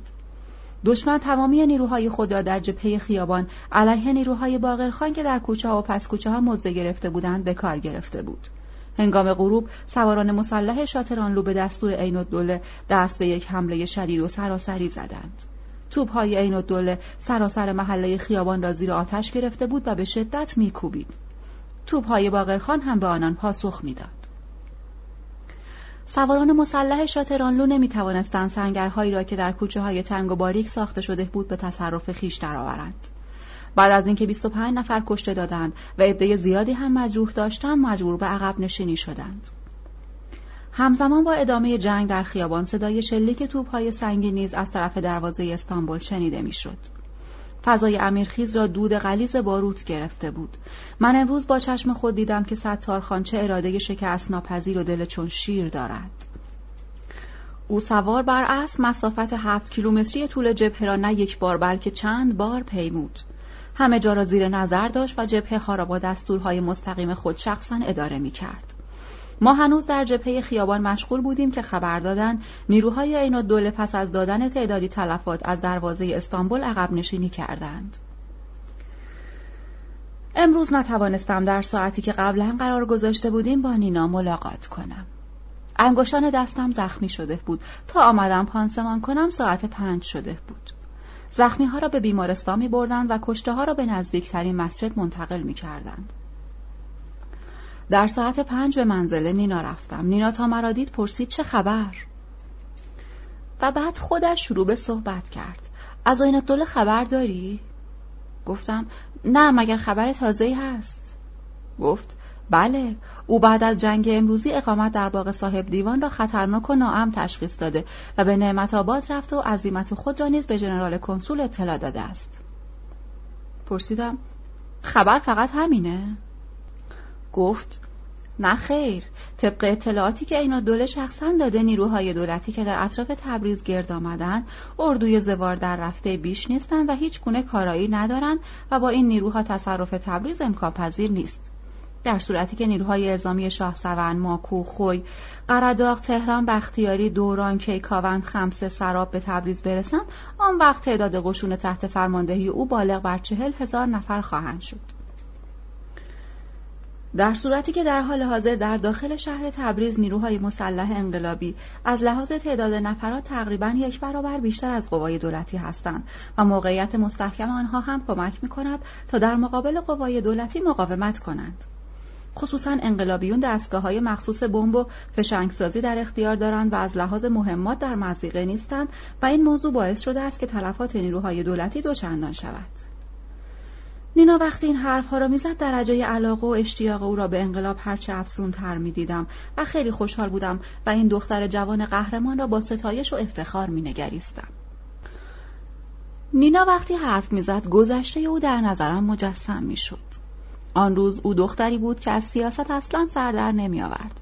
حتی روزنامه هم نمی‌خوان. ولی نینای امروزی در راه رهایی توده های تحت ستم و له شده و به خاطر به ثمر رسیدن انقلاب با تمام توان خود آماده مبارزه و جانبازی بود. من برای اینکه او را بیشتر خوشحال و امیدوار کنم درباره پیروزی های به دست آمده و موقعیت های جدیدی که انقلابیون به اون دست یافتن مطالبی گفتم. برای مقابله با حجوم قوای عین الدوله به محله امیرخیز و شکستن حلقه محاصره مهاجمین دولتی توپهای سنگین سیستم جدید در کنار باغ حاجی میر باقر کار گذاشته شدند. علاوه بر آن از خیلی وقت پیش دو اراده توپ دورزن را طوری مستقر کردند که دشمن از وجود آنها هیچ گونه اطلاعی ندارد. برای محافظت از جبهه باقرخان هم در محاضی مسجد کبود و مارالان توپهای جدیدی کار گذاشتند و همچنین از طبقات بالای ارگ با توپهای کوچک و بزرگ به مهاجمین سپاه عین الدوله مجال تجاوز داده نمی شود. سوسیال دموکرات های قفقاز به خصوص کارگران باکو وخامت اوضاع را کاملا در نظر دارند و به همین جهت نیروهای امدادی آنها هر روز با سرعت به طرف تبریز سرازیر می شوند و به کمک انقلابیون می شتابند. کارگران باکو منتهای کمک و همراهی را با رهبران انقلاب می کنند. اداره قسمت توپخانه با آنهاست. زیرا آنها سوابق و تجارب جنگی بیشتری دارند. از لحاظ بمب و فشنگ نیز هیچ گونه مزیقه در کار نیست. نینا گفت عجب! ستارخان مگر راضی می شود که قفقازی ها در رهبری انقلاب نقش داشته باشند؟ گفتم او خیلی هم راضی و علاقه مند است. منتها به این مسئله حیاتی به حد کافی اهمیت داده نمی شود و به همین دلیل کارها بر اساس نقشه صحیح پیش نمی رود. ستارخان هنوز دقیقا نمی‌داند که سوسیال دموکرات های قفقاز چه می‌گویند و با چه منظور و مقصودی به اینجا آمدند. نینا پرسید باقرخان چطور؟ گفتم او نه فقط نیروهای قفقازی بلکه کسانی را هم که از امیرخیز آمده باشند حتی خود ستارخان را هم قبول ندارد. او با یک عده از قفقازی های قدیمی که در سالهای پیش به تبریز آمد و در این شهر اقامت دارند کار می کند. ما نیز به وسیله همین آدمها به او کمک می کنیم و به این گونه مسائل توجه نداریم. از اینکه بگذریم باید بگویم ستارخان متانت و خونسردی عجیبی دارد او از آن آدمهایی است که معنی ترس را اصلا نمی‌دانند هرچه مشکلات ستارخان زیاد می شود اراده و خونسردی او بیشتر می گردد. او از آن اوجوبه است که وحشیانه به سوی خطر و مرگ می روند و در مقابل رگبار سیلاسای گلول فریاد زنان به پیش می تازند. در خمیره این مرد یک خصوصیت عالی و ممتاز انقلابی وجود دارد و آن عزم و اراده قوی و شکست ناپذیر اوست. همچنین طبعی متین و بلند دارد. شب کم کم از راه می رسید. هوا تاریک می شد. صدای تیراندازی شنیده می‌شد تبریز با آن بناهای خشتی و پشت بامهای گلی خود باز هم به آغوش توده های انبوه مه پناه می برد تا چند ساعتی بخوابد و رفع خستگی کند انگار این همان تبریز نیست که صدای گلوله ها در آن مثل وزوز لانه زنبورها در گوش انسان تنین میانداخت. اما نینا مثل اینکه امشب قصد خوابیدن نداشت. او روحیه بلند و عالی داشت مجید کوچولوی ما هم هنوز نخوابیده بود سلطنت بیگم پرستار او قصه قدیمی روباه و خروس را تعریف می کرد. این فرزند کوچک مشرق زمین همان مشرق زمین که داستان هزار و یک شبها در آن به وجود آمدند قصه را گوش می کرد و مجه هایش همانند اغربه های ساعت به همدیگر نزدیک می شدند. اغربه های ساعت دیواری روی هم افتاد و ساعت دوازده شب را اعلام کرد. مجه های سیاه مجید هم روی هم قرار گرفت و در آغوش سلطنت بیگم به خواب رفت. سلطنت بیگم مجید این پیش آهنگ نوباوه ایران را به خوابگاه خود برد.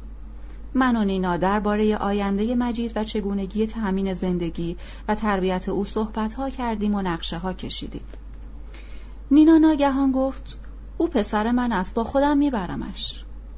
سپس به فکر فرو رفت و با حالت اندیشناک گفت نمی‌دانم چه سرنوشتی در انتظار ماست.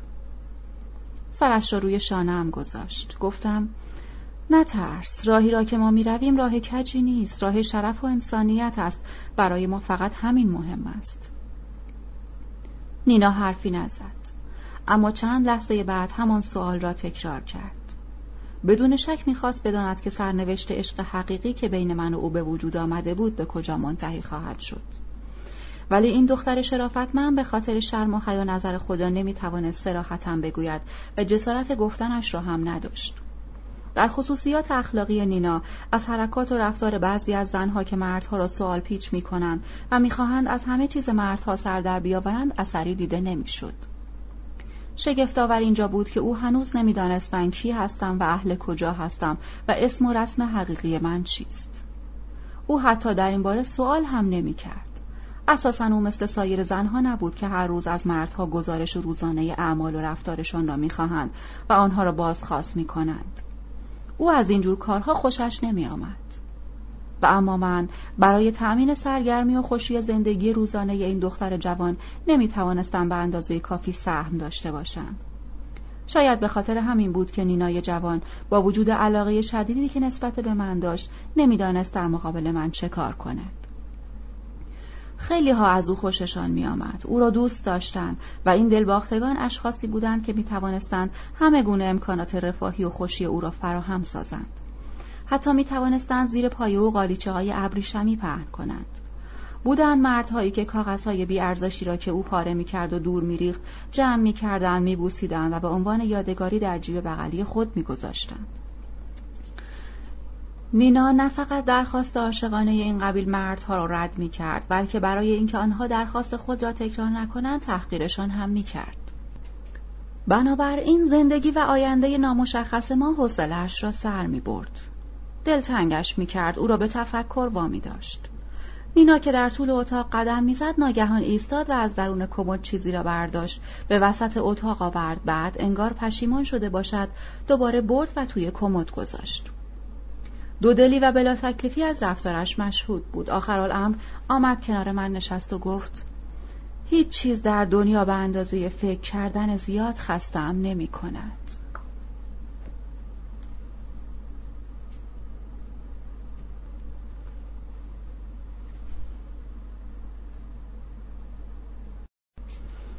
ادامه فصل 19 صفحه 213 دودلی و بلا تکلیفی از رفتارش مشهود بود آخرالامر آمد کنار من نشست و گفت هیچ چیز در دنیا به اندازه فکر کردن زیاد خستم نمی کند. دوباره به فکر فرو رفت. این دختر با آن روحیه عالی نمی‌دانم چرا ناگهان تغییر حالت داده بود. به طوری که موجب تعجب من می‌شد. گفتم برای چه این همه فکر می کنید؟ برای شما که همه چیز فراهم است و همه چیز امکان پذیر است. گفت برای من هیچ چیز امکان پذیر نیست. آنچه برای من فراهم است برای همه کس هست. در ظاهر برای من همه چیز هست ولی در واقع هیچ چیز نیست. پرسیدم چرا نیست؟ گفت علت آن به شخص من مربوط نیست. برای پیدا کردن علت آن باید به خودتان مراجعه کنید. نینا باز هم رویش نشد منظور خود را صاف و پوست کنده و سریح بگوید قیافش هر لحظه تغییر میافت و این تغییر نشان می‌داد که افکار تازه و گوناگونی در او ایجاد شده است من هم اگر به آینه نگاه می کردم حتما در قیافه من نیز چنین تغییراتی محسوس بود داشتم فکر می کردم و از خودم می پرسیدم این دختر زیبا کیست؟ چرا این همه محبت و علاقه نسبت به من در قلب او ایجاد شده؟ آیا از یک خانواده مرفه و پولدار است؟ علاقه او نسبت به انقلاب زایده عشق و علاقه به من است؟ این دختر که مرا دوست دارد آیا قلبا می‌خواهد من راهی را که می‌روم ادامه دهم؟ برای چه عشق متقابل خود را به او ابراز داشتم؟ چرا من او را از آینده سعادتمند محروم می کنم؟ شاید این دختر روزی با یک نفر دیگر خانواده خوشبخت تشکیل دهد و روزهای خوشی هم در انتظارش باشد. در این خیالات بودم که روی میز یک آلبوم کوچک نظرم را جلب کرد. برداشتم ورق زدم. در صفحه اول آلبوم عکس نینا بود که در ایام تحصیل در مدرسه انداخته بود.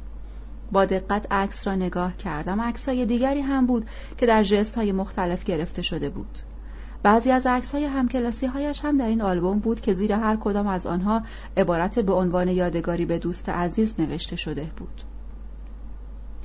آلبوم را تا نیمه هایش ورق زدم. در اینجا عکس پیرمرد کارگری را دیدم که قیافه نحیف و لباس های بسیار کهنه بر تن داشت. این عکس توجه مرا به خود جلب کرد. نینا چای آورد روی میز گذاشت. تا چشمش به آلبوم افتاد گفت این پیرمرد مفلوک سرپرست خانواده تیره بخت ماست. او پدر من است. خانواده ما هرگز روی خوشی ندیده است. تصور می کنم که من هم زندگی خوشی نداشته باشم. همین واقعیت است که مرا به تفکر وامی دارد. نینا این حرفها را زد و نگاه های معیوس خود را به من دوخت. همزمان با این بیان شکایت آمیز انگار لحظات تلخ زندگی گذشتهش از خیالش میگذشت. رنگ چهرهش سرخ شده بود تنش میلرزید. من خوشحال بودم از شدت خوشحالی قلبم به شدت میتپید. انگار صدای تپش قلبم را میشنیدم. دوست من رفیق انقلابی من نینا سیمای طبقاتی خود را به وضوح نمایان میساخت. نینا به پا خواست از داخل کمد یک چمدان کوچک درآورد. از درون چمدان عکسهای مختلفی را به من نشان داد. عکسهایی از پدر و مادرش از دوران کودکیش و درباره هر کدام از آنها توضیحاتی نیز داد. سپس از زندگی و گذشته غمانگیز خود مطالبی گفت. پدرم کارگر کارخانه نساجی بود. او در تمامی اعتصابات کارخانه های نساجی شهر ریگا وظیفه تشکیلاتی به عهده داشت. اما افسوس که مسلول شده بود و اغلب در بستر بیماری افتاده بود. زندگیمان خیلی سخت میگذشت خیلی کم اتفاق میافتاد که لباس نو بپوشیم. یا غذای گرم بخوریم. مدیران کارخانه از پدرم دل خوشی نداشتند چون که خواستهای کارگران را نزد آنها عنوان می‌کرد و برای احقاق حق آنان رو در روی کارفرما میایستاد.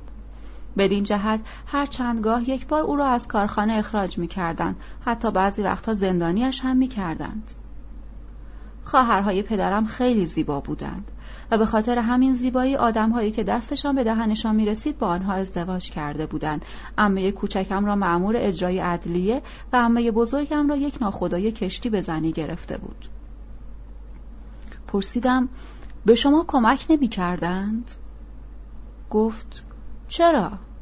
ناخدا که صاحب بچه نمی‌شد برای اینکه ما دو خواهر را از گرسنگی نجات دهد به فرزندی قبولمان کرد و پدر خدا بیامرزم راضی به این کار نبود. اما مادرم گفت نمی‌توانم بگذارم بچه هایم از گرسنگی تلف شوند. و پدرم را مجبور کرد رضایت دهد. شوهرمه کوچکم ما را پیش خود راه نمی‌داد. او چشم دیدن پدرم را هم نداشت و نمیگذاشت اما پیش برادرش بیاید.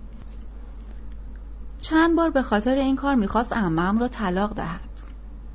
او موقع روبرو شدن با آشنایانش می‌گفت اگر بچه هایم نبودند خواهر این مرد خواهن را یک دقیقه هم در خانه هم نگه نمی داشتم. ناخدا اینطوری نبود. او به ماها علاقه داشت و هر وقت از دست پدرم و کارهای او عصبانی می‌شد می‌گفت از این کارها خودت را کنار بکش فایده ای ندارد. ناخدا به موسیقی خیلی علاقه داشت و به خاطر همین علاقه بود که ما را به مدرسه موسیقی گذاشت. ما مدرسه موسیقی را با نمرات خوب تمام کردیم و اگر وضع اجتماعی پدرم بد نبود حتما مدال طلا می گرفتیم. اتمام تحصیلات در مدرسه موسیقی مصادف با روزهای دهشتناک انقلاب 1905 بود. پدرم در این انقلاب فعالانه و از نزدیک شرکت داشت. بعد از سرکوبی انقلاب پدرم را زندانی کردند و بالاخره نتوانستیم بفهمیم که او زنده است یا مرده. و تا امروز هم خبری از او نداریم. به همین خاطر از انقلاب وحشت داشتم و دلم به حال کسانی که در انقلاب شرکت می‌کنند میسوخت. زیرا ما با چشمان خود دیدیم که پدرمان دچار چه مصیبت هایی شده است. ناخدا مدام به ما سفارش می‌کرد از سرنوشت پدرتان عبرت بگیرید. او حتی نمیگذاشت ما روزنامه بخوانیم. فقط مجاز بودیم کتابهای مربوط به موسیقی را مطالعه کنیم. در کنار این کتابها گاهی رمان نیز میخواندیم.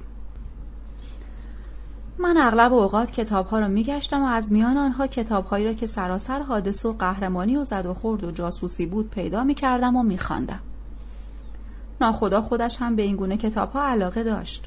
او در مواقعی که به سفر می‌رفت یک چمدان از این گونه کتابها را با خود می‌برد. پرسیدم در حال حاضر ناخدا زنده است؟ گفت نه بعد از فوت پدرم او هم در بندر دانسیک از سم ماهی مسموم شد و مرد. ما می‌خواستیم کار کنیم و از همسر او هم نگهداری کنیم اما به ما کار نمی‌دادند. برای تدریس به خیلی جاها مراجعه کردیم. پرسشنامه استخدامی پر کردیم بعد به عنوان اینکه پدر ما به حکومت خیانت کرده است پرسشنامه های ما رو پس فرستادند. زندگی کردن خیلی مشکل شده بود اما هم حتی نتوانست حقوق بازنشستگی شوهرش را دریافت کند. بدبختی ما دامنگیر او هم شد و به خاطر منصوب بودن او به یک خانواده خائن از دادن حقوق شوهرش خودداری کردند. مادرم به طور روزمزد در ایستگاه راه آهن از واگنها زغال سنگ خالی می کرد ولی دستمزد او برای امرار معاشمان کافی نبود. سر و خیلی خراب و مثل گداها بود. به شوهرمه کوچکمان مأمور عدلیه مراجعه کردیم. تقاضای کمک برای پیدا کردن کار نمودیم. ولی او ما را از خود راند و گفت دیگر این طرفها پیدایتان نشود. بدنامی خانواده شما ممکن است به موقعیت شغلی من لطمه بزند. بعد به پدرم که با عنوان لعنتی یاد می کرد بد و بیراه گفت. پرسیدم چرا در منازل تدریس نمی کردید؟ جواب داد. ما را برای تدریس در منازل نمیپذیرفتند. سر خیلی ناجور بود. صاحب خانه وقتی ما را در این حالت می‌دید در خانه را به رویمان میبست. بالاخره ناچار شدیم در خانه این و کلفتی کنیم لباس بشوییم بچه داری کنیم و از این قبیل کارها. چندی در خانه پولدارها کار کردیم ولی این هم زیاد طول نکشید. پرسیدم چرا؟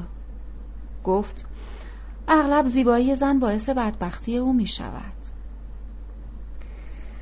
زنهای صاحب خانه ها نسبت به ما حسودی می کردند. وقتی متوجه چشم شرانی های شوهرانشان می شدند وجود ما را در آن خانه ها لازم نمی دیدند و بیرونمان می کردند.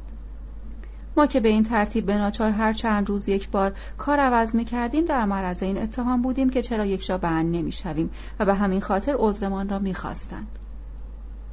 حتی در بعضی خانواده ها فرزندان جوان به خاطر ما با پدرشان رقابت می کردند و اغلب به ما اظهار عشق می کردند ولی تا زن صاحب خانه جریان را می فهمید برای رهایی از دست این گرفتاری ما را جواب می کرد. مدتی بعد شوهرمه کوچکمان یواشکی ما را به خانهاش خواست و بریده یک روزنامه را نشان داد و گفت در تبریز برای بچه های کنسول روز تو نفر معلم موسیقی استخدام می کنند. اما چون کشور ایران دور دست است و از طرفی هم مردمان آنجا متمدن نیستند و کشور نیز دستخوش آشوب و هرج و مرج است لذا کسی تا کنون داوطلب این شغل نشده است و مدت هاست که چاپ این اعلان در روزنامه تکرار می شود. در صورتی که شما مایل باشید من می توانم کارتان را درست کنم. من راضی نبودم و می ترسیدم. ایرایدا مجبورم کرد فردا ما به همان محل که آگهی کرده بودند رفتیم ما را استخدام کردند. دویست منات پول دادند. رفتیم بازار کهنه فروشان. لباس های دست دوم مناسب برای خودمان خریدیم. نزد مادر و عمم هم مقداری خرجی گذاشتیم و با کمی پول روانه ایران شدیم. مسافت بین ریگا و ایران را طی کرده بودیم که پولمان تمام شد. به طوری که وقتی شما را دیدیم کاملا در تنگنا بودیم. از ریگا تا اینجا همش به ایران فکر می کردیم مردمان آن را آدمهایی دور از تمدن و وحشی تصور می کردیم به خیال ما در ایران جنگل ها، کوه ها، قارها پر از آدم های ابتدایی و وحشی بودند. اما وقتی با شما روبرو شدیم احساس کردیم که با یک شرقی اصیل مواجه هستیم. من هرگز تصور نمی کردم که روزی به انقلابیون بپیوندم. در واقع این احساسات طبقاتی هم بود که مرا به این راه کشاند. راهی که پدرم رفته بود. یک علت اساسی دیگر این کار هم خود شما هستید. پرسیدم چطور من می‌توانم یک علت اساسی باشم؟ گفت زن هر که می‌خواهد باشد. عشق همیشه بر عقل و شعور او حکومت می‌کند. من تردید دارم تا کنون زنی توانسته باشد به این حاکمیت پایان دهد. با این حال من از روز اول می‌خواستم این حاکمیت را به هم بزنم ولی ممکن نشد. تو با آن قیافه انقلابی خود مرا هم به خودت وابسته کردی اما تو نینا حرف خود را تا آخر نگفت یقینا می‌خواست بگوید اما تو مرا به اندازه که من دوستت دارم دوست نداری او خجالت کشید و نتوانست حرف خود را تمام کند نینا شاید بار اول بود که مرا تو خطاب می کرد. او می‌دانست که من هم او را دوست دارم. کسی چه می‌داند؟ شاید حقیقتا عشق و علاقه او بیشتر از من بود. بدون تردید نینای امروزی در نظر من نینای دیروزی نبود. دیگر مطمئن شده بودم که او راه طبقاتی خود را خواهد رفت و دشمن طبقاتی خود را خواهد شناخت. صحبتهای ما طولانی شده بود کم کم بانگ خروس ها به گوش می رسید. گفتم سلطنت باجی بیا پشت سر من در را قفل کن این را گفتم و از نینا جدا شدم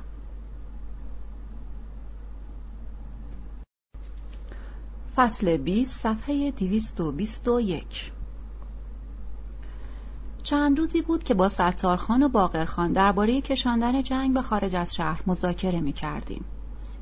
می ترسیدیم مردم شهر در اثر باران مداوم گلوله های توپ و تفنگ به سطوح آمده باشند و شهر دچار اختشاش شود و تسلیم دشمن گردد. علاوه بر آن کشانیدن جنگ به خارج شهر امکان می‌داد که از روستاهای نزدیک آزوقه به تبریز حمل شود و راه های دهات نزدیک شهر باز می‌شد. جماعت کوچ کرده می‌رفتند. زندگی در شهر وحشتناک بود. کنسول روس هم برای اینکه در کارها مداخله علنی بکند دنبال بهانه میگشت. چنانکه اگر به اتباع یا افراد تحت الحمایه روسیه به اندازه پنج کپک خسارت مالی وارد می‌شد کنسول روس جنجال بزرگی راه میانداخت. ستارخان و باقرخان هر دو رضایت دادند. سپس وضعیت نیروها ارزیابی شد. مشروط خواهان از هر لحاظ برای حمله آمادگی رزمی داشتند. نزدیک غروب روز چهارشنبه پنجم شعبان بود که از سنگرهای قوای دولتی تیراندازی آغاز شد. این تیراندازی به منظور ایجاد زمینه برای حمله قشون اردوی دولتی بود. تیراندازی تا صبح فردا ادامه یافت. ما هم تا صبح سر پا بودیم. هر کس می‌دانست چه کار کند. بمباندازها هم مثل سایر نیروها سر جاهای خود موضع گرفته بودند. هواداش روشن می‌شد که یک فوج سواره و یک فوج پیاده از اول محله خیابان به طرف مرکز فرماندهی باقرخان حمله کردند. قصد پیشروی داشتند. همزمان با آن یک فوج از طرف پل سنگی و دالان میرزا صادق در حال نفوذ به داخل خط محاصره بودند. چنین نبردی در داخل تبریز بی سابقه بود. جنگ تا ساعت دوازده ادامه داشت. در ساعت یازده انقلابیون دست به حمله متقابل زدند. با بمب‌های دستی سربازان دولتی را که شکل و قیافه های گوناگون داشتند و به زبانهای گوناگون حرف می‌زدند تارامار کردند. نیروهای دولتی در حالی که همدیگر را زیر پا له می‌کردند پا به فرار گذاشتند. چه آنهایی که فرار می‌کردند و چه آنهایی که در سنگرها مانده بودند همگی به محمد علی شاه فوشهای رکیک می‌دادند. بعد از تیراندازی شدید انقلابیون تا سربازخانه مغازه های سنگی میدان توبخانه و آلیقاپو پیشروی کردند. از آن طرف هم تصرف محله ششگلان موجب خوشحالی زیاد در شورای انقلاب شد. من جزوان دسته از انقلابیون بودم که از طرف حرمخانه دست به حمله زده بودند. این دسته به کمک بمب دستی موفق شده بودند در داخل کوچه مشتهد نفوذ کنند. از منزل حاجی میرزا کریم آقا و برادرش آقا میرزا علی که وابسته به دربار بودند دسته های مسلح سواره و پیاده محافظت می کردند. در اینجا یک بدبختی بزرگ روی داد یک عده از انقلابیون که تا مرز پیروزی رسیده بودند ناگهان کار خود را رها کرده دست به قارت و چپاول زدند. عدهای سرگرم قارت شدند که به هیچ وجه نمی توانستیم جلوی آنها را بگیریم. می ترسیدیم این کار به جنجال بزرگی منجر شود. دشمن عقب نشینی کرد. خیلی از آنها دستگیر یا کشته شدند و یا فرار کردند و عدهای هم در حلقه محاصره ماندند. عده زیادی از رفقای ما هم زخمی شده بودند. تعداد کشته شدگان دشمن 65 نفر بود.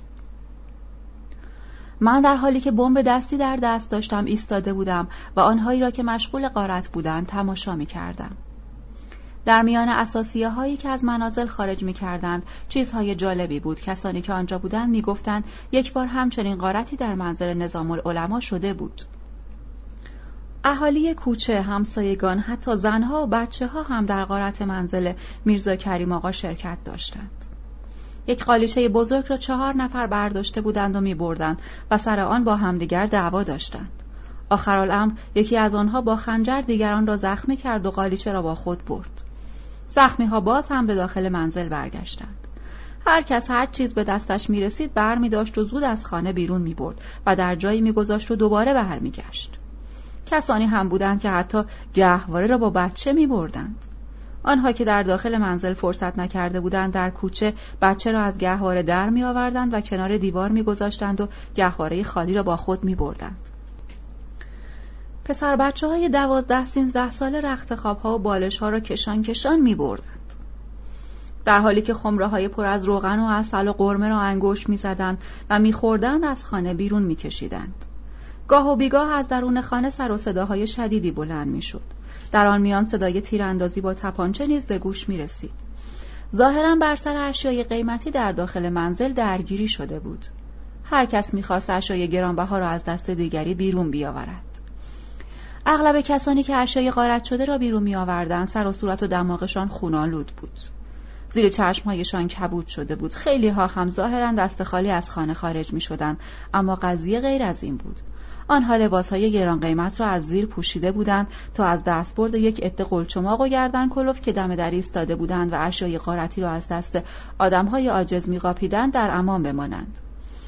از خانه های غارت شده تار و کمانچه و دف و سایر آلات و ادوات موسیقی بیرون آوردند در این موقع ناگهان دم در قلقلهای برپا شد صندوقچه ای را که یک نفر کول کرده بود و با خود می برد زدند صندوقچه افتاد و شکست از داخل آن شیشه های کنیاک درآمد. قارتگران شیشه ها را بر می داشتند و در جیب هایشان می چپاندند. زنی با روبند سفید که با مردی در حال کتک کاری بود از خانه بیرون آمد. علت کتک کاری معلوم نبود. زن با وجود اینکه چادر و روبند داشت باز مشت های مرد را با مشت جواب می‌داد. در نهایت وقتی زن متوجه شد که مرد دست بردار نیز ناگهان روبند و چادرش را باز کرد و مرد را تا آنجا که می‌خورد کتک زد و مجبورش کرد تا دست از سرش بردارد زن شال ترمه بزرگ و گران قیمت را به کمرش بسته بود و مرد که شاهد این کار او بود سعی داشت از چنگش در بیاورد زن چاق و چله و صورتش ککمکی بود و دماغ گنده و قد کوتاهی داشت عجیب این بود که فقط یک دستش را حنا بسته بود ولی دست دیگرش اصلا حنا نداشت بالاخره اشیاء قیمتی را بردند و تمام شد حالا داشتن چیزهای کمبه را می بردند. جوانی در کنار ما ایستاده بود که قارتگران را تشویق می کرد و داد می زد قارت کنید منزل این درباری بی حیارا. هویت جوان را پرسیدم گفتن پسر کله پز است. او را پیش خود خواندم و پرسیدم که چرا مردم را به قارت و چپاول تشویق می کند؟ جواب داد اگر سلامتی باشد و دوباره همدیگر را دیدیم ملتش را می‌گویم اجالتا فرصت ندارم باید خانه حاجی میرزا علی اخوی این آقا هم قارت شود. قارت هنوز ادامه داشت که ناگهان قوای دشمن دست به حمله متقابل زد با آخرین بمبی که داشتیم به هزار زحمت جان خود را نجات دادیم در اطراف درب استانبول هم جنگ به شدت ادامه داشت و پی در پی خبرهای خوب به گوش می رسید. دسته های انقلابیون به پیشرفت های زیادی نائل شده و مواضع دشمن را به تصرف درآورده بودند. تنها باعث ترس و تشویش این بود که مبادا دسته های رزمنده ما به جای مقابله با دشمن به قارت و چپاول مشغول شوند. و متاسفانه چنین شده بود. در حالی که عدهای مشغول قارت منزل حاجی میرباقر صراف بودند ضد انقلاب دست به حمله متقابل زده و انقلابیون را مجبور به عقب نشینی کرده بود. فردا در کوچه ها اعلامیایی به این مضمون پخش شده بود. هر کس دست به غارت بزند اعدام خواهد شد. با وجود این گونه اعمال غیر معمول که در اردوی انقلاب بود باز هم قشون این دوله نتوانست کاری از پیش ببرد نقش جدی سوسیال دموکرات های قفقاز در پیروزی انقلابیون و دقت و مهارت آنها در میدان نبرد و اثر مخرب بمب ها و در مجموع این دوله را به وحشت انداخته و ناچار کرده بود دست به دامن ژنرال کنسول روس بشود. عین در نامه خود از مداخله سوسیال دموکرات ها که از قفقاز آمده بودند و به انقلابیون تبریز کمک می‌کردند یاد کرده و این کار را خیانتی بزرگ علیه دولت شاهنشاهی ایران عنوان کرده بود. روی این اصل در کنسولگری نقشه ها و توطعه های جدیدی در کار بود و لیست افرادی که از قفقاز آمده بودند تهیه می‌شد تا درباره آنها تدابیر جدی اتخاذ شود. نینا بعد از اینکه این خبر را داد برای اولین بار از من پرسید چند بار خواستم از تو بپرسم ولی فراموش کردم بگو ببینم تو هم قفقازی هستی؟ من به شوخی گفتم هنوز معلوم نیست من اهل کجا هستم پرسید چرا؟ گفتم برای اینکه هنوز زن نگرفتم نینا با تعجب به من نگاه کرد و گفت این چه حرفی است که می‌زنی؟ گفتم مسئله معروف آذربایجانی ها را نشنیده ای؟ گفت بگو تا بشنوم. گفتم آذربایجانی ها می‌گویند زن تو اهل هر کجا باشد تو هم اهل آنجا هستی. حال که من هنوز زن نگرفتم پس نمی‌دانم اهل کجا هستم. او خندید ولی چند لحظه بعد با قیافه جدی گفت من خیلی علاقه مند هستم که بدانم شما اهل کجا هستید چون که می‌خواهند قفقازی ها را دستگیر کنند. آنگاه لیستی را از کیف خود درآورد و اسامی چند نفر قفقازی را خواند. مشدی حاجی قفقازی آقا علی قرباقی حسن آقا مشدی حسن محمد علی فرج آقا میرزا علی اکبر عبدالله قفقازی. البته فرصت نکردم تمامی اسامی را یادداشت کنم. میترسم اسم تو هم جزو اینها باشد. بگو ببینم اسم تو را هم خواندم یا نه. گفتم تا اینجا اسم من در این لیست نبود. ولی اگر هم باشد مهم نیست. از این چیزها هم باکی نداریم. وانگهی هنوز کار به آنجاها نرسیده که کنسول بتواند ما را دستگیر کند. در بین کسانی که شما اسمشان را خواندید به غیر از چند نفری بقیه کسانی هستند که سالها پیش از قفقاز آمدند و در این شهر اقامت دارند. گفت آنها دنبال کسانی هستند که از باکو آمده و عضو حزب هستند. شما اینها را می‌شناسید؟ گفتم نه من خود آنها را شخصا نمی‌شناسم ولی درباره اوصافشان خیلی چیزها شنیدم می‌گویند آدم های جالبی هستند آنها در میان جنبش های انقلابی زندگی کرده و بزرگ شدند هر کجا جنبش های انقلابی باشد آنها هم آنجا هستند و به انقلابیون کمک می کنند. آنها خستگی ناپذیرند و از سنگینی بار وظایف انسانی خود هرگز نمی و شانه خالی نمی کنند. مبارزات آنها به خاطر این است که زمین را از مالکین بزرگ بگیرند و به دهقانان بدهند. در اینجا هم به خاطر همین مسئله مبارزه می کنند. آنها همه جا علیه رژیم سلطنت مبارزه می کنند و در آینده هم مبارزه خود را ادامه خواهند داد. گفت دیدن همچه آدم هایی چقدر جالب است. گفتم بله متاسفم که من همانها را ندیدم. آنها اسرار مبارزه را به هیچ کس بروز نمی دهند. و هرگز به کسانی که خوب نشناسند و سالها از بوته آزمایش نگذرانند راز دل خود را نمی‌گویند. گفت من هم نظر شما را تایید می کنم. پدر گم شده هم نیز یک نفر حزبی فوقالعاده محکم و تودار بود. در خانه یک کلمه هم از اسرار حزبی از زبان او نشنیدیم. گفتم درست است آنها خیلی دیر به آدم اعتماد می کنند. گول زدن آنها خیلی مشکل است اگر هم بمیرند از انجام وظایفی که بر عهده گرفتند هرگز شانه خالی نمی کنند.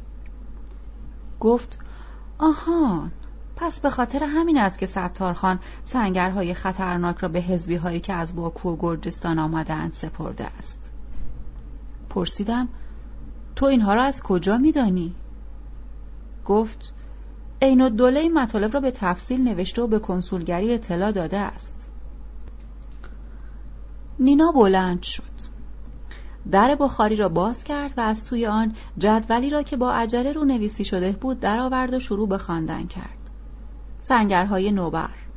حسن آقا سنگرهای خیابان مشدی حاجی و حسن سنگرهای شورای انقلاب و بازار محمد علی قفقازی کنترل تمام جبهه ها علی مسیو فرج آقا میرزا علی اکبر عبدالله و سایر قفقازی ها این اطلاعات را از نینا گرفتم و پیش خود نگاه داشتم و برای اینکه مسیر فکر نینا را به مطالب دیگر معطوف کنم از او درباره چگونگی به دست آوردن این اطلاعات سوال کردم و در جوابم گفت که با دوز و کلک های بسیار توانسته از این اطلاعات را کسب کند. در دل نسبت به هوش و فراست و محکم بودن نینا آفرین گفتم. زیرا او توانسته بود کارمندان کنسولگری را گول بزند. گفتم راستش خیلی علاقه دارم بدانم که این اطلاعات رو چگونه به دست آورده اید گفت خیلی آسان. گفتم بگو ببینم. گفت اگر جزئیات رو بگویم حسودی است نمی شود. گفتم نمی‌دانم آیا حق حسودی کردن رو دارم؟ گفت من از خیلی وقتها پیش چنین حقی را به شما دادم. اگر قبول نمی کنید آن مسئله دیگری است. گفتم حسود نبودن من علت دیگری هم دارد که چه بسا شما آن را نمی‌دانید. نینا در حالی که دست مرا گرفته بود و فشار می‌داد گفت بگو جان من بگو. گفتم خیلی خوب. فکر می کنم حسادت من لزومی نداشته باشد. چون با تمام باورم اعتقاد دارم که شما دختری پاک و شریف و بسیار شایسته هستید. بعد از این حرفهای من آنچه که در دل نینا بود به وضوح در قیافه و چشمایش خوانده می‌شد. دستهایش ناگهان داغ شد. او بیان که حرفی بزند به من فهماند که رفیق مبارزه و دوست حقیقی من است. با خوشحالی گفت می‌دانستم که درباره من چنین فکر می‌کنید. ولی به هر حال مردها موجودات حسودی هستند و حسادت در آنها یک غریزه طبیعی است اما باور کن که دوستی من تا بخواهی صمیمانه است حالا کمی هم گوش کن و ببین که من درباره مردان شرقی چگونه فکر می کردم. خیال می کردم آنها اسیر شهوات نفسانی خود هستند و تا زنها را ببینند بیدرنگ به آنها اظهار عشق می کنند. ولی باید بگویم که این خصوصیت در مردهای سایر ملتها هم هست. ماجرای اظهار عشق نسبت به من در کنسولگری اول از همه از خود کنسول شروع شد. بعد از او منشی کل، منشی دوم، منشی سوم مشاوران، مترجمین، مدیران دایره رمز، مدیر امور اداری، دفتردار، مدیر آرشیو و سایرین همگی به من اظهار عشق کردند. آنهایی که در کنسولگری بودند به محض دیدن من دست و پای خود را گم می کردند. به نظر من باعث تمام بدبختی مردها همین حالات و ضعف نفسانی آنهاست. مردهایی که در کنسولگری بودند عموما همین خصوصیات اخلاقی را داشتند. همه آنها تصور می کردند که در قلب من یک علاقه پنهانی نسبت به آنها وجود دارد و در نتیجه همین تصور نادرست و احساس کاذب خود درباره من با همدیگر رقابت و حتی حسادت می کردند.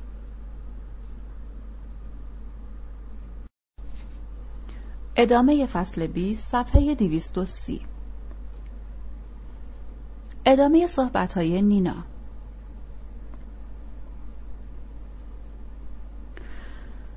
همه آنها تصور می کردن که در قلب من یک علاقه پنهانی نسبت به آنها وجود دارد و در نتیجه همین تصور نادرست و احساس کاذب خود درباره من با همدیگر رقابت و حتی حسادت می کردند. یک روز دست میرزا فتح خان را فشار دادم و به رویش لبخند زدم. میرزا علی اکبر خان که این جریان را دیده بود از من خواست که در صورت امکان به طور خصوصی با او مذاکره کنم. وقتی پرسید چه ساعتی برای این کار وقت دارید در جوابش گفتم فعلا وقت ندارم. مدتی او را سر دواندم تا اینکه یک روز که از کنسولگری خارج می شدم جلوی من سبز شد و پا به پای من آمد و بین راه حرفهای خود را زد. از مدتها پیش می‌خواستم حقیقتی را به شما بگویم اما فرصت مناسب پیدا نمی کردم. از روزی که به خانه کنسول آمدید احساس کردم که از خانواده نجیب و اصیلی هستید. وقتی شما با چهره خندان با همه خوشو می کنید معلوم می شود که اصل و نسب دارید ولی من می‌خواستم به شما بگویم که مردم کشورمان چندان متمدن نیستند و اگر حقیقت را بخواهید به راستی آدم های وحشی هستند و از خوش اخلاقی و خند روی شما سوء استفاده می کنند. مخصوصا افرادی مثل میرزا فتح خان خودمان که بلد نیستند با خانم ها چگونه رفتار و معاشرت کنند. میرزا الله خان اینجا و آنجا می نشند و درباره عشق و علاقه شما نسبت به خودش و درباره نامه های عاشقانه که به او نوشته اید حرف می‌زند و فخر و مباهات می کند. به فرض هم که ادعای او درست باشد و شما هم نامه عاشقانه به او نوشته باشید مگر یک آدم فهمیده و متمدن پیش هر کس و ناکسی این راز را برملا می کند. اساسا او آدم بدذاتی است و اخلاق ناپسندی دارد و وقتی هم با زنها سر و سری پیدا می کند همه جا می نشیند و تعریف می کند و حرفهای بی سر و ته می زند. در ضمن باید بدانید که آن جناب پیش جنرال کنسول آنقدرها هم نفوذ و اعتبار ندارد. علاوه بر آن از شما خواهش می کنم به خاطر حفظ شرف و حیثیت خانواده کنسول به این گونه افراد بی سر و پا روی خوش نشان ندهید. به آنها لبخند نزنید. هر کاری داشته باشید می توانید به خود من مراجعه کنید. فکر می کنم تا امروز صمیمیت و احترام مرا نسبت به خودتان احساس کرده باشید. من درباره عفت و نجابت شما پیش خانوادم خیلی صحبت کردم همسرم و بچه ها مشتاق دیدارتان هستند و مخصوصا مایلند که شما قدم رنجه بفرمایید و تا خانه ما تشریف بیاورید و پیانوی جدیدی را که از آلمان آوردم ملاحظه کنید. اگر مقدورتان باشد نیم ساعتی هم که شده به خانه ما بیایید. فکر می کنید در مقابل این آدم پست چه جوابی می توانستم بدهم؟ من که از روز اول می دانستم او چه خیالاتی در سر دارد و چه آدم مزور و هیلگری است. جواب دادم. میرزا فتح خان هرچه می خواهد بگوید. نمی توان دهان او را بست. بعضی مردها با گفتن این گونه حرفهای مفت و بی سر و ته خودشان را ارضا می کنند. برای دیدن پیانوی شما هم حرفی ندارم. هر موقع لازم باشد به منزلتان خواهم آمد. گفت اگر همین حالا تشریف بیاورید خیلی بجا خواهد بود. جواب دادم چه اشکالی دارد؟ همین حالا هم می توانیم به منزل شما برویم. منزل او خیلی آراسته و مجلل بود. به گفته خودش تعداد زیادی از آثار عتیق و گرانبهای شرقی را در اختیار داشت. آنها را تماشا کردیم. به راستی که اشیای قیمتی زیاد بود. مرا با زن و بچه هایش آشنا کرد. بچه هایش بیشتر از خودش با تربیت بودند. زنش کم و بیش به زبان روسی حرف می‌زد و می توانست منظور خود را به طرف حالی کند او از من دعوت کرد تا باز هم به خانه آنها بروم و با آنها مراوده و معاشرت داشته باشم آشنایی من با میرزا علی اکبر بدین طریق شروع شد هر بار که صحبت می کردیم او درباره اصالت و نجابت خودش و نفوذی که در پیش کنسول داشت حرف می زد. به من خیلی اعتماد می کرد. وقتی به کنسولگری می رفتم به اتاق او هم سر می زدم. بعضی اوراق را بر می داشتم و می خواندم. او مانع نمی شد و مرا از عالم سیاست خیلی به دور تصور می کرد. به نینا گفتم خیلی عالی بود. حالا درباره میرزا فتولله خانم بگو. نینا در پاسخ من گفت او که شنیده بود من با میرزا علی اکبر خان آشنا شدم و به خانهشان هم رفتم فردا یادداشت کوتاهی فرستاد با این مضمون که لطفا در صورت امکان برای مذاکره کوتاه وقت تعیین بفرمایید. وقت تعیین شد. او را در اتاق خودش در کنسولگری ملاقات کردم. او هم مثل میرزا علی اکبر خان شروع به صحبت کرد. ما از اتباع امپراتور روسیه هستیم. نوامیس و پرستیژ خاصی داریم که دیگران ندارند. بنابراین وقتی با کسانی معاشرت می کنیم قبل از هر چیز باید بدانیم اینها کی هستند و چه کارند. من نمی‌گویم که میرزا علی اکبر خان آدم بعدی است اما هر که می‌خواهد باشد. بالاخره شرقی است. تربیت روسی ندیده است. او به خانمها به دروغ اظهار علاقه می کند و با هر زنی مناسب حال او رفتار می کند او تاکنون با زنهای فاسدی که از روسیه آمدهاند خیلی معاشرت کرده است. خیلی مرا ببخشید. در اینکه شما دختری نجیب هستید و اخلاق سالم دارید هیچ گونه شک و تردید ندارم. ولی مطمئنم که اگر با این جور های ناباب معاشرت کنید یقینا شخصیت شما هم روزی لکهدار خواهد شد. در آن صورت جناب ژنرال کنسول هم نسبت به شما مشکوک و بدبین خواهند شد. هر امری داشته باشید ما در خدمتتان هستیم. و اگر می‌خواهید با کسی رفت آمد بکنید. خانه خود ما خانواده خود ما و جمعیت خودمان هست. در خانه ما همیشه به روی شما باز است. شما باید از طرز زندگی من سرمشق بگیرید. در اینجا چنان برای خود نام نیکی کسب کردم که ژنرال کنسول هرگز حرفی روی حرف من نمی‌زنند. کنسول یک تار موی مرا با صد تا میرزا علی اکبر عوض نمی کند. صداقت من نسبت به امپراتور روسیه ناشی از شرافت من است. هرگاه شما خودتان را از این گونه اشخاص کنار بکشید آن وقت من هم می توانم به اینکه با یک دختر خانم شریف افتخار آشنایی دارم به خود ببالم. مدت ها بود که می‌خواستم عشق پاک خود را به شما اظهار کنم. خوشبختانه اکنون موقعیت خوبی فراهم آمده است. یعنی از روزی که خانواده ما شنیدن شما برای تدریس به خانه کنسول آمده اید. هر روز از من درباره شما سوالاتی می مخصوصا دخترهایم از شما خواهش می کنند که روزی یک ساعت به آنها تعلیم موسیقی بدهید. فتولا خان حرفای خود را تمام کرد ولی یادم نیست که در اسنای حرفایش چند بار دست مرا فشار داد. من چشمهای خود را به روی میز که پر از مدارک جالبی به زبان روسی بود دوخته بودم. این مدارک خیلی به درد می‌خورد و روا نبود فتولا خان را ناامید کنم. بنابراین در جوابش گفتم چشم. در این باره فکر می کنم اما درباره مقام و منزلت شما از خانواده کنسول حرفای زیادی شنیدم. فتح خان از جای خود بلند شد و دوباره نشست. یقه بلند پیراهنش رو مرتب کرد و گفت حالا که از موقعیت من مطلع هستید دیگر در این باره حرفی نمی‌زنم. زیرا خوب نیست که انسان از خودش تعریف کند. گفتم خیلی خوب. پس از اول برج درس را شروع خواهم کرد.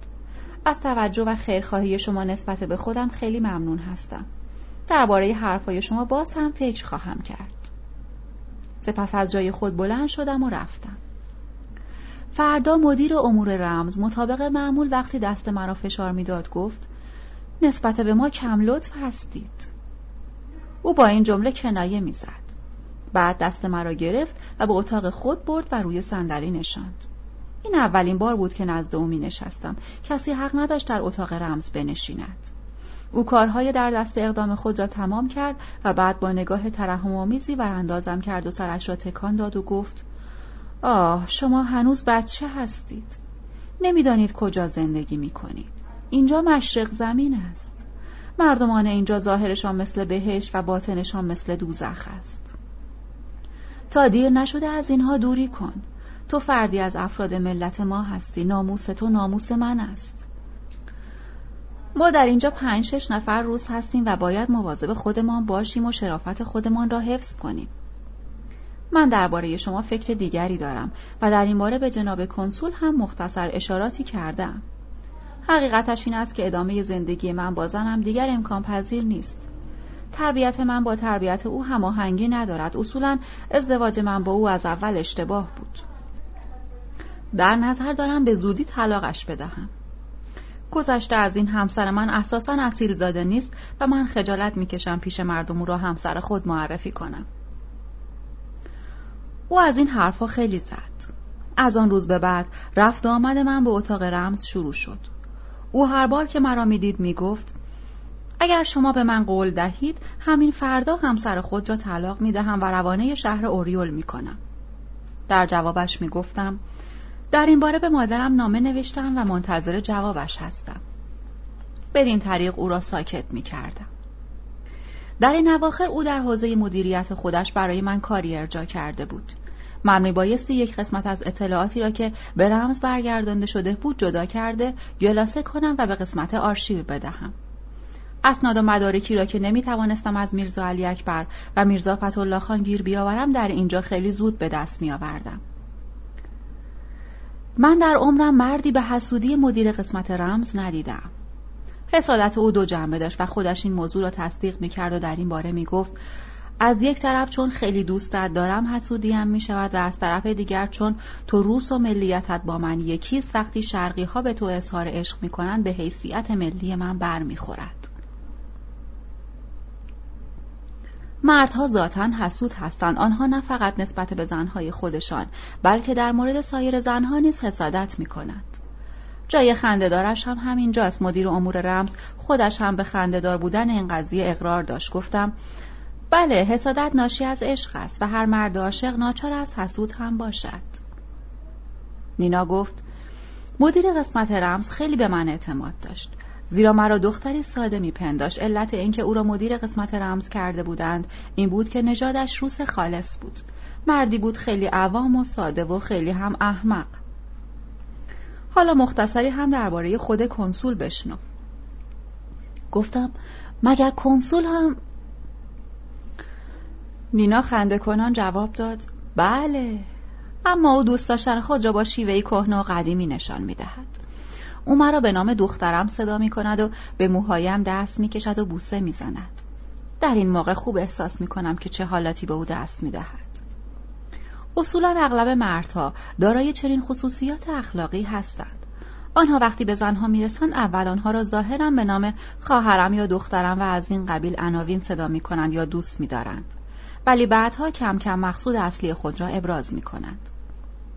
به نینا گفتم ظاهرا تو سعی داری مردها را عمیقا بشناسی آیا این کار را خیلی وقت پیش شروع کرده ای؟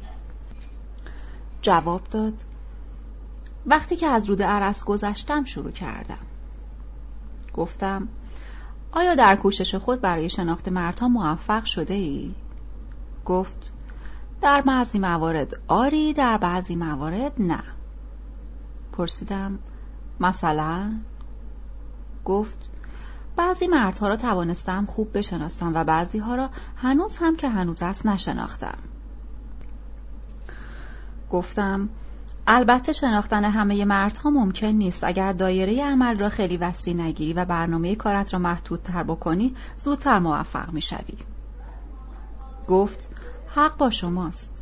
با وجود این من بیرون از این خانه در شناخت مردها موفق بودم ولی متاسفانه در این چهار دیواری هر چه سعی کردم موفق نشدم. گفتم عجب هنوز این چهار دیواری رو نشناخته ای؟ گفت چهار دیواری رو خوب شناختم. ماهیت اشیای بیجان را خوب تشخیص دادم ولی مردی را که روی کاناپه نشسته و مدت هاست با او آشنا و خودمانی هستم هنوز نتوانستم بشناسمش. گفتم منظورتان من هستم؟ گفت بله تو هستی. گفتم عجب مگر نمیدانی من کی هستم؟ با این همه روابط نزدیک و صمیمانه که با هم داریم هنوز نتوانسته ای مرا بشناسی؟ گفت اگر هم شناخته باشم هنوز نتوانستم به این شناخت شکل معینی بدهم. من در این مورد احساس عجز می کنم تو آدم با اراده ای هستی مردی آهنین. پدر من هم همین طور بود. این اراده مخصوص حزبی هاست. هیچ کس نمی تواند آن را در هم بشکند. نمی‌دانم آیا همه حزبی ها چنین اراده ای دارند یا نه. گفتم نمی‌دانم. تا امروز با هیچ فرد حزبی نشست و برخواست نداشتم. گفت کسی چه می‌داند؟ شاید مدت هاست که من با یک حزبی سر و کار دارم. اینجور اراده ها فقط مخصوص حزبی هاست. فقط در آنها چنین اراده های آهنین پیدا می شود دخترها صاحبان چنین اراده ها را خیلی دوست می دارند راست بگو تو حزبی هستی؟ گفتم کاش می توانستم حزبی باشم و اراده حزبی ها را داشته باشم. من فقط درباره حزبی ها چیزهایی شنیدم و بس. فکر نمی کنم آدمی مثل من بتواند حزبی باشد. هر کس لیاقت داشتن چنین عنوانی را ندارد حزبی فریب نمی‌خورد تسلیم نمی شود وظایفی را که حزبش بر عهده او می‌گذارد در درجه اول اهمیت و در سطر برنامه های زندگی خود قرار می دهد و بعد به بقیه کارهای زندگی خود می پردازد. گفت خیلی خوب بگو ببینم در وجود حزبی ها از عشق و محبت خبری نیست؟ نینا که بحث خود را از کنسولگری شروع کرده و از هر دری سخن گفته بود دوباره سر صحبت را به همان جای اولش یعنی عشق و عاشقی کشند باز هم در تلاش بود که مرا بیشتر بشناسد. سکوت در مقابل او بیشتر از این جایز نبود. در جوابش گفتم حزبی ها در عشق و عاشقی صمیمیتر و پابرجاترند. عشق آنها همیشه سالم و پاک و بیالایش است. من شنیدم حزبی ها زنها را بیشتر دوست می‌دارند. آنها معتقد هستند که زنها عضو کاملا فعال جامعه هستند. بنابراین علاوه بر عشق و دلدادگی زنها را به عنوان رفیق و عضو فعال جامعه هم دوست می‌دارند گفت این درست نیست. زنها نمی توانند به اندازه مردها از خودشان خلاقیت نشان دهند. گفتم من هم در اوایل همینطور فکر می کردم ولی بعدها فهمیدم آنهایی که ایدئولوژی حزبی ها را ابداع کردند معتقد هستند در چنان جامعه خواهند توانست زنهای مترقی هم تربیت کنند و وظایف اجتماعی را به نحو احسن بین آنها قسمت کنند. گفت در آن صورت زنها ظرافت و هنرشان را از دست خواهند داد. گفتم ابدا. جریان حزبی جریانی علیه هنر و ظرافت نیست. حزبی ها هنر و ظرافت اصیل را که زنها خواهانند به آنها می دهند. ولی در عین حال از فساد و انحطاط اخلاقی آنها هم جلوگیری می کنند. نینا باز هم به فکر فرو رفت. بعد با تعجب گفت من درباره حزبی ها خیلی فکر می کنم. ولی این فکرها هیچ فایده ندارد. ویژگی های حزبی ها سیمای حزبی ها در نظر من عینا مانند سیمای قهرمان های افسانه است که در گذشته در رمان ها میخواندم و با آنها آشنا هستم. البته هیچ وسیله هم وجود ندارد که بتواند این شخصیت های افسانه ای را به واقعیت های عینی تبدیل کند. بنابراین تصورات من درباره حزبی ها عین همان تصویرهای ذهنی است که از قهرمانان رمان ها دارم. گفتم ابتدا من هم مثل شما فکر می کردم اما روزی در دست یکی از آشنایان یکی دو جلد کتاب مربوط به حزبی ها را دیدم. نمی‌دانم از کجا آورده بود. گاهی پهلویش می‌رفتم و کتاب می‌خواند و من گوش می‌دادم. در اینجا بود که خیلی چیزها به گوشم خورد. پرسید حالا هم می توانید از آن کتاب ها پیدا کنید؟ گفتم نمی‌دانم. اول باید بگردم و آن آشنا را پیدا کنم. شاید هنوز همان کتاب ها را داشته باشد. اگر داشت حتما برایت میآورم اما نمی‌دانم چرا خود من علاقه چندانی هم به آن کتاب ها ندارم. گفت خواهش می‌کنم برایم پیدا کنید.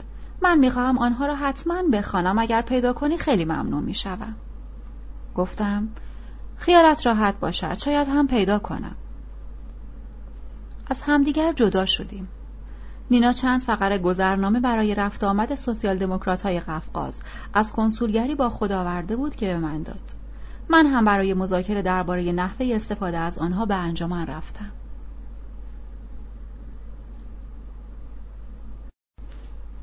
فصل 21 صفحه 241 در انجمن درباره آمدن اردوی تهران به باسمنج و ورود اردوی ماکو به آبادیش مشهور سهلان در اطراف تبریز بحث و مذاکره بود.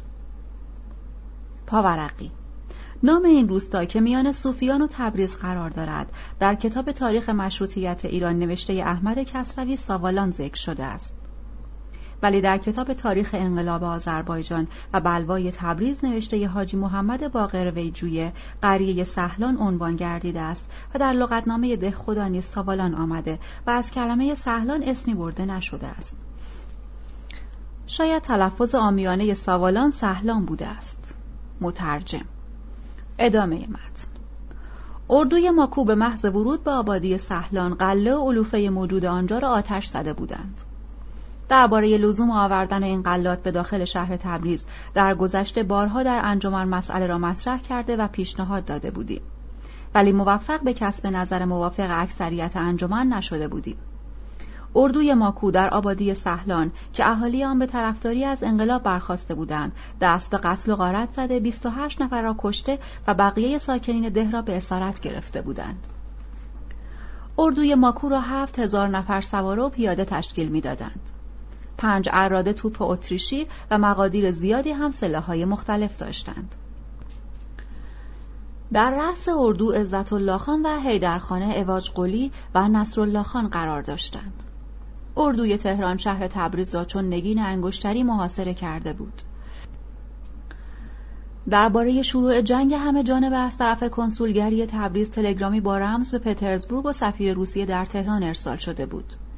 نینا متن آن را به دست آورده بود. متن تلگرام چنین بود. تبریز دقایق آخر خود را میگذراند.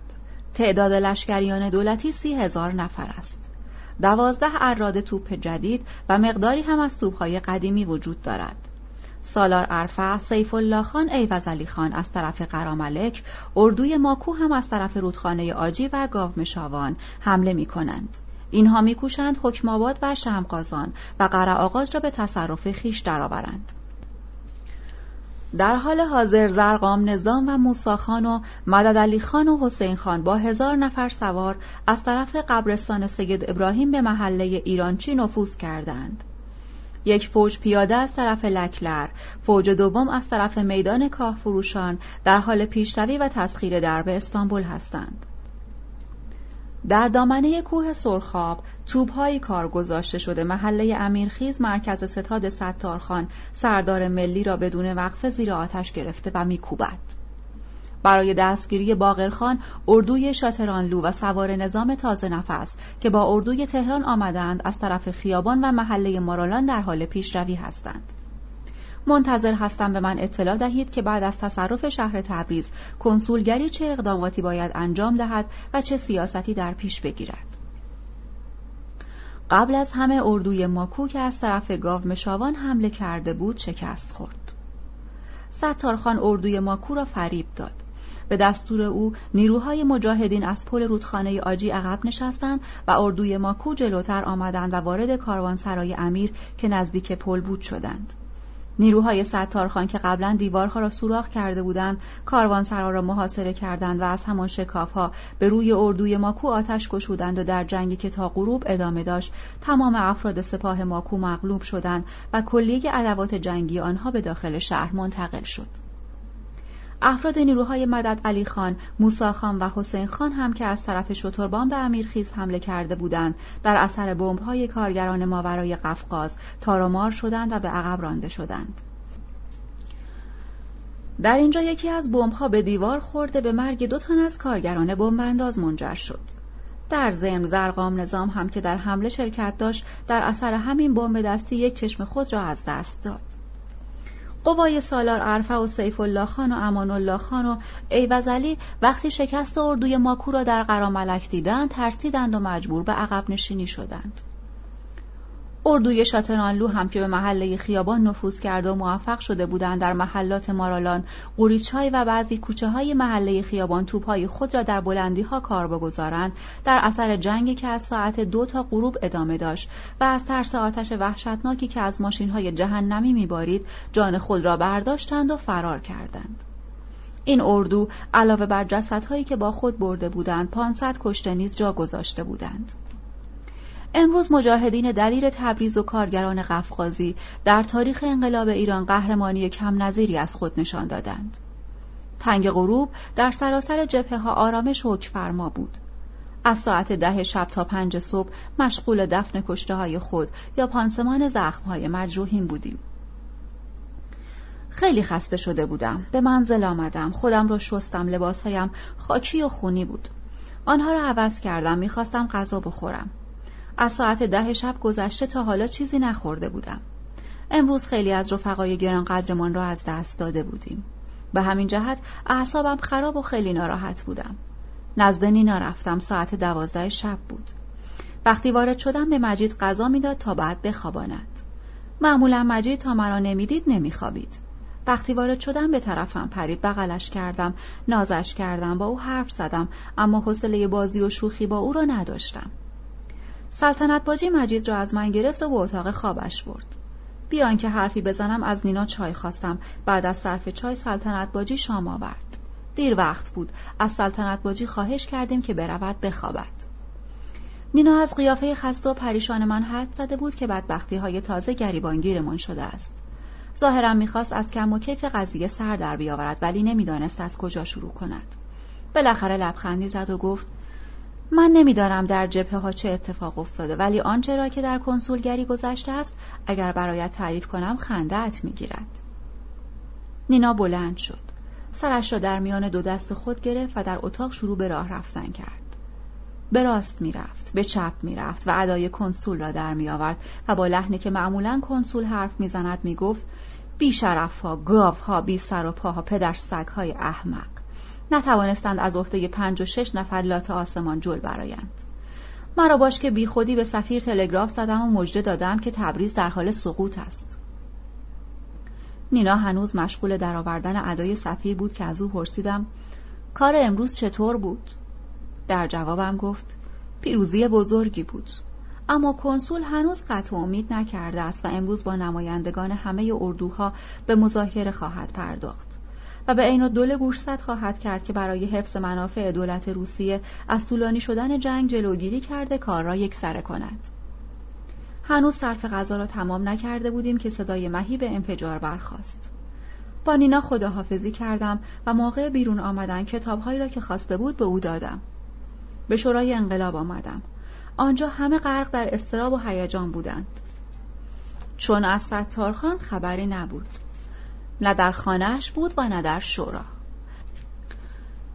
یک فوج از اردوی عین و دوله قفلتا دست به حمله زده میدان مشق را گرفته بودند و جنگ شدیدی شروع شده بود. در ساعت یک بعد از نصف شب بالاخره ستارخان را در جبهه پیدا کردیم. این جنگ تا ساعت پنج و نیم صبح ادامه داشت. وقتی هوا روشن می‌شد دشمن با حالت پریشان عقب نشینی کرده در این برخورد دشمن چهل و پنج کشته به جا گذاشته بود. هر روز درگیری های مختلف رخ می‌داد. بالاخره سپهدار ناچار شد تلگرامی به شرح زیر به محمد علی شاه مخابره کند. اعلی حضرتا کنسول دول معظمه. افتتاح مجلس و انجمن ایالتی را مسلحت می‌دانند تا بدین وسیله انقلاب فروکش کرده و آرامش برقرار شود.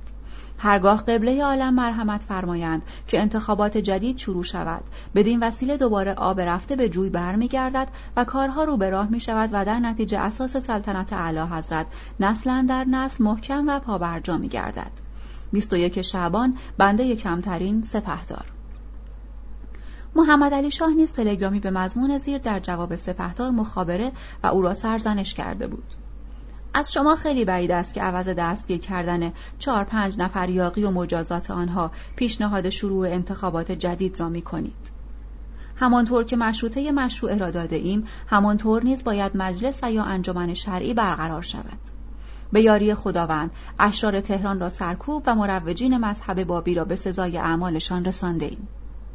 تا آرامش در آذربایجان برقرار نشود اجازه انتخابات انجمن را نخواهیم داد. راجع به جمعآوری سپاه ماکو باید شدیداً اقدام کنید. رونوشت این دو فقره تلگرام قبل از همه به دست کنسول روس رسیده بود. چون جاسوس های کنسولگری روس که در اداره پست و تلگراف کار می‌کردند متن هر گونه تلگرامی را دزدیده به کنسولگری می‌دادند. نینا همانها را یا از روی میز مترجم و یا از اتاق مدیر رمز به دست می آورد و به انقلابیون می رسند.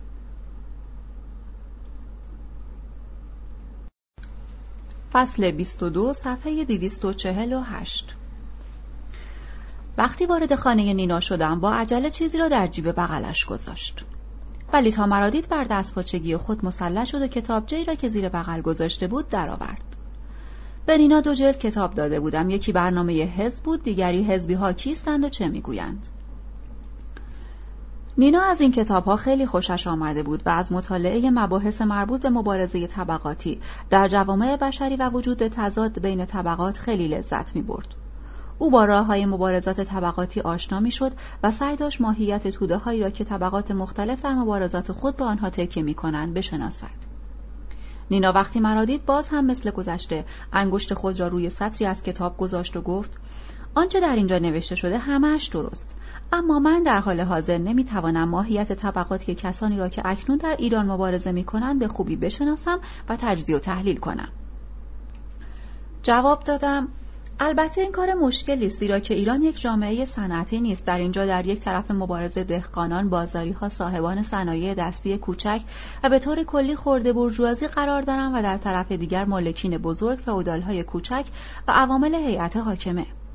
روی این از شکل مبارزه و نوع تضاد کاملا فرق می کند. بنابراین با تضاد طبقاتی موجود در ایران نه از طریق مطالعه ذهنی از متون کتابها بلکه از راه مشاهده عینی و تجارب ملموس فعلی باید آشنا شوی. هر بار که پیش نینا می‌رفتم او فقط از این گونه مباحث پیش می‌کشید. بعد از چندی او را کمتر در خانه میافتم تا اینکه روزی گفت هر روز به خانه تحمین خانم می‌روم. و این موضوع حس کنجکاوی مرا برانگیخت. تحمین خانم را هر روز می‌دیدم روزی به او گفتم نینا به شما خیلی علاقه دارد و به همین علت زیاد به خانه تا می آید. او که مشغول تمیز کردن خانه و رفت و رو بود سرش را بلند کرد نگاه چپی به من انداخت و گفت بله زیاد به خانه ما می آید.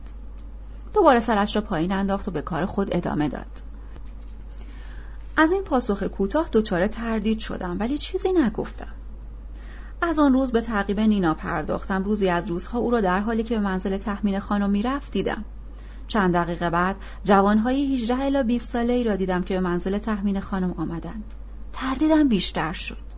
تصمیم گرفتم هویت کسانی را که به آن خانه رفته بودند بشناسم. توتون چیوغلو را پیدا کردم و از او خواستم در حوالی خانه تحمین خانم کشیک بدهد و جوانهایی را که به آنجا می‌روند شناسایی کند و به من خبر دهد. توتون چیوغلو یکی از مطمئن ترین رفقایم بود. مخصوصا از وقتی که او را از چنگ سلیمان سلاخ نجات داده بودم محبتش نسبت به من بیشتر شده بود. یک ساعت به غروب مانده با توتون شیوغلو ملاقات کردم. او نام هفت نفر جوان را به من داد که همگی از کارگران فقیر کارگاه قالیبافی و از دوستان حسن آقا پسر تحمین خانم بودند. اجتماع آنها در خانه تحمین خانم فقط منحصر به یک بار نبود. بلکه هر دو سه روز یک بار تکرار می‌شد. فکر کردم راز این کار را فقط از تحمین خانم می‌توان فهمید. برای تحمین خانم و دخترانش پارچه لباسی خریده بودم. روزی که مطابق معمول برای تمیز کردن به خانه آمد و لباسای شسته مرا هم با خود آورده بود پارچه را دادم. خیلی خوشحال شد تشکر کرد و گفت پسرم به امید روزی که این لباسها را در عروسی تو بپوشیم و برقصیم گفتم تحمین خانم. دیگر حرفش را هم نزن. من با چه کسی می‌توانم ازدواج کنم؟ کو آن دختری که بشود به اعتماد کرد؟ با تعجب گفت نینا خانم دختری به این خوشگلی را کجا می‌توانی پیدا کنی؟ مخصوصا آنقدر شما را دوست دارد که سر از پا نمی‌شناسد. گفتم بله تحمین خانم. در گذشته همینطور بود که شما می‌گویید ولی حالا گفت مگه حالا چه شده؟ گفتم می‌خواستی چه بشود؟ نینا صبح تا شب در خانه پیدا نیست. در خانه شما جوانها را به دور خود جمع می کند و خوش می گذراند. این حرف من انگار جرقه ای بود که به بشکه باروت افتاده باشد. تحمین خانم قرید جاروی دستش را به گوشه پرت کرد و جلوتر آمد دست به کمرش زد و با عصبانیت گفت از این حرفا نزن خانه من جای اینجور کارها نیست خود نینا هم از آن دخترها نیست که تو فکر می‌کنی می‌خواهی همه چیز را رو راست بگویم من تا حالا در این باره با هیچ کس حرف نزدم. مرا قسم دادند که به کسی نگویم. گفتم البته که می‌دانم برای چه آنجا جمع می‌شوند. وقتی نینا کس دیگری را دوست داشته باشد مگر من می‌توانم حرفی بزنم؟ نترس هرچه هست بگو مطمئن باش به کسی نخواهم گفت. گفت به مرگ پسرم حسن تو اشتباه می‌کنی. قضیه چیز دیگری است. بگذار حقیقتش را بگویم. چند روزی است که نینا یکی دو جلد کتاب با خودش آورده و رفقای حسن آقا را به دور خودش جمع کرده به آنها درس می‌دهد. روز اول فقط به حسن آقا درس می‌داد بعد خود حسن آقا رفقایش را هم خبر کرد. من نمی‌دانم چه درس می‌دهد ولی می‌دانم که سعی دارند کسی نفهمد مرا هم قسم دادند به کسی نگویم. منتها نتوانستم از شما مخفی کنم. تو را به جان حسن آقا به کسی نگو.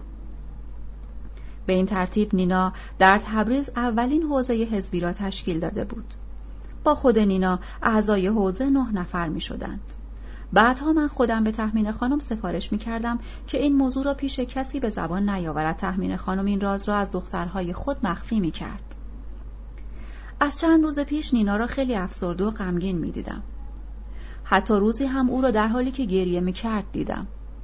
او همیشه سعی داشت اندوه خود و حوادث ناگوار و غمانگیزی را که به وقوع پیوسته بود از من پوشیده بدارد. او برای اینکه درد خود را از من پنهان کند قیافه بشاش و خندان به خود می‌گرفت و با شوخی و خنده می‌خواست وانمود کند که هیچ غم و غصهای ندارد. با وجود این او نمی‌توانست با این حرکات خود آن نینای سابق آن نینای مهربان و رعوف و خنده رو باشد. من هم خیلی خسته بودم. امروز به علتی نامعلوم سلطنت خانم پرستار مجید نیامده بود و نینا هم می‌خواست جایی برود. مجید هم بعد از خوردن نهار خوابیده بود. امکان نداشت بچه کوچک را در منزل تنها گذاشت. بنابراین تصمیم گرفتم ساعتی در آنجا استراحت کنم و مراقب مجید هم باشم تا نینا مراجعت کند. نینا به اتاق خود رفت. لحظه بعد در حالی که سرتاپها لباس سیاه پوشیده و شبیه آدمهای عزادار شده بود بیرون آمد و با من خداحافظی کرد و رفت.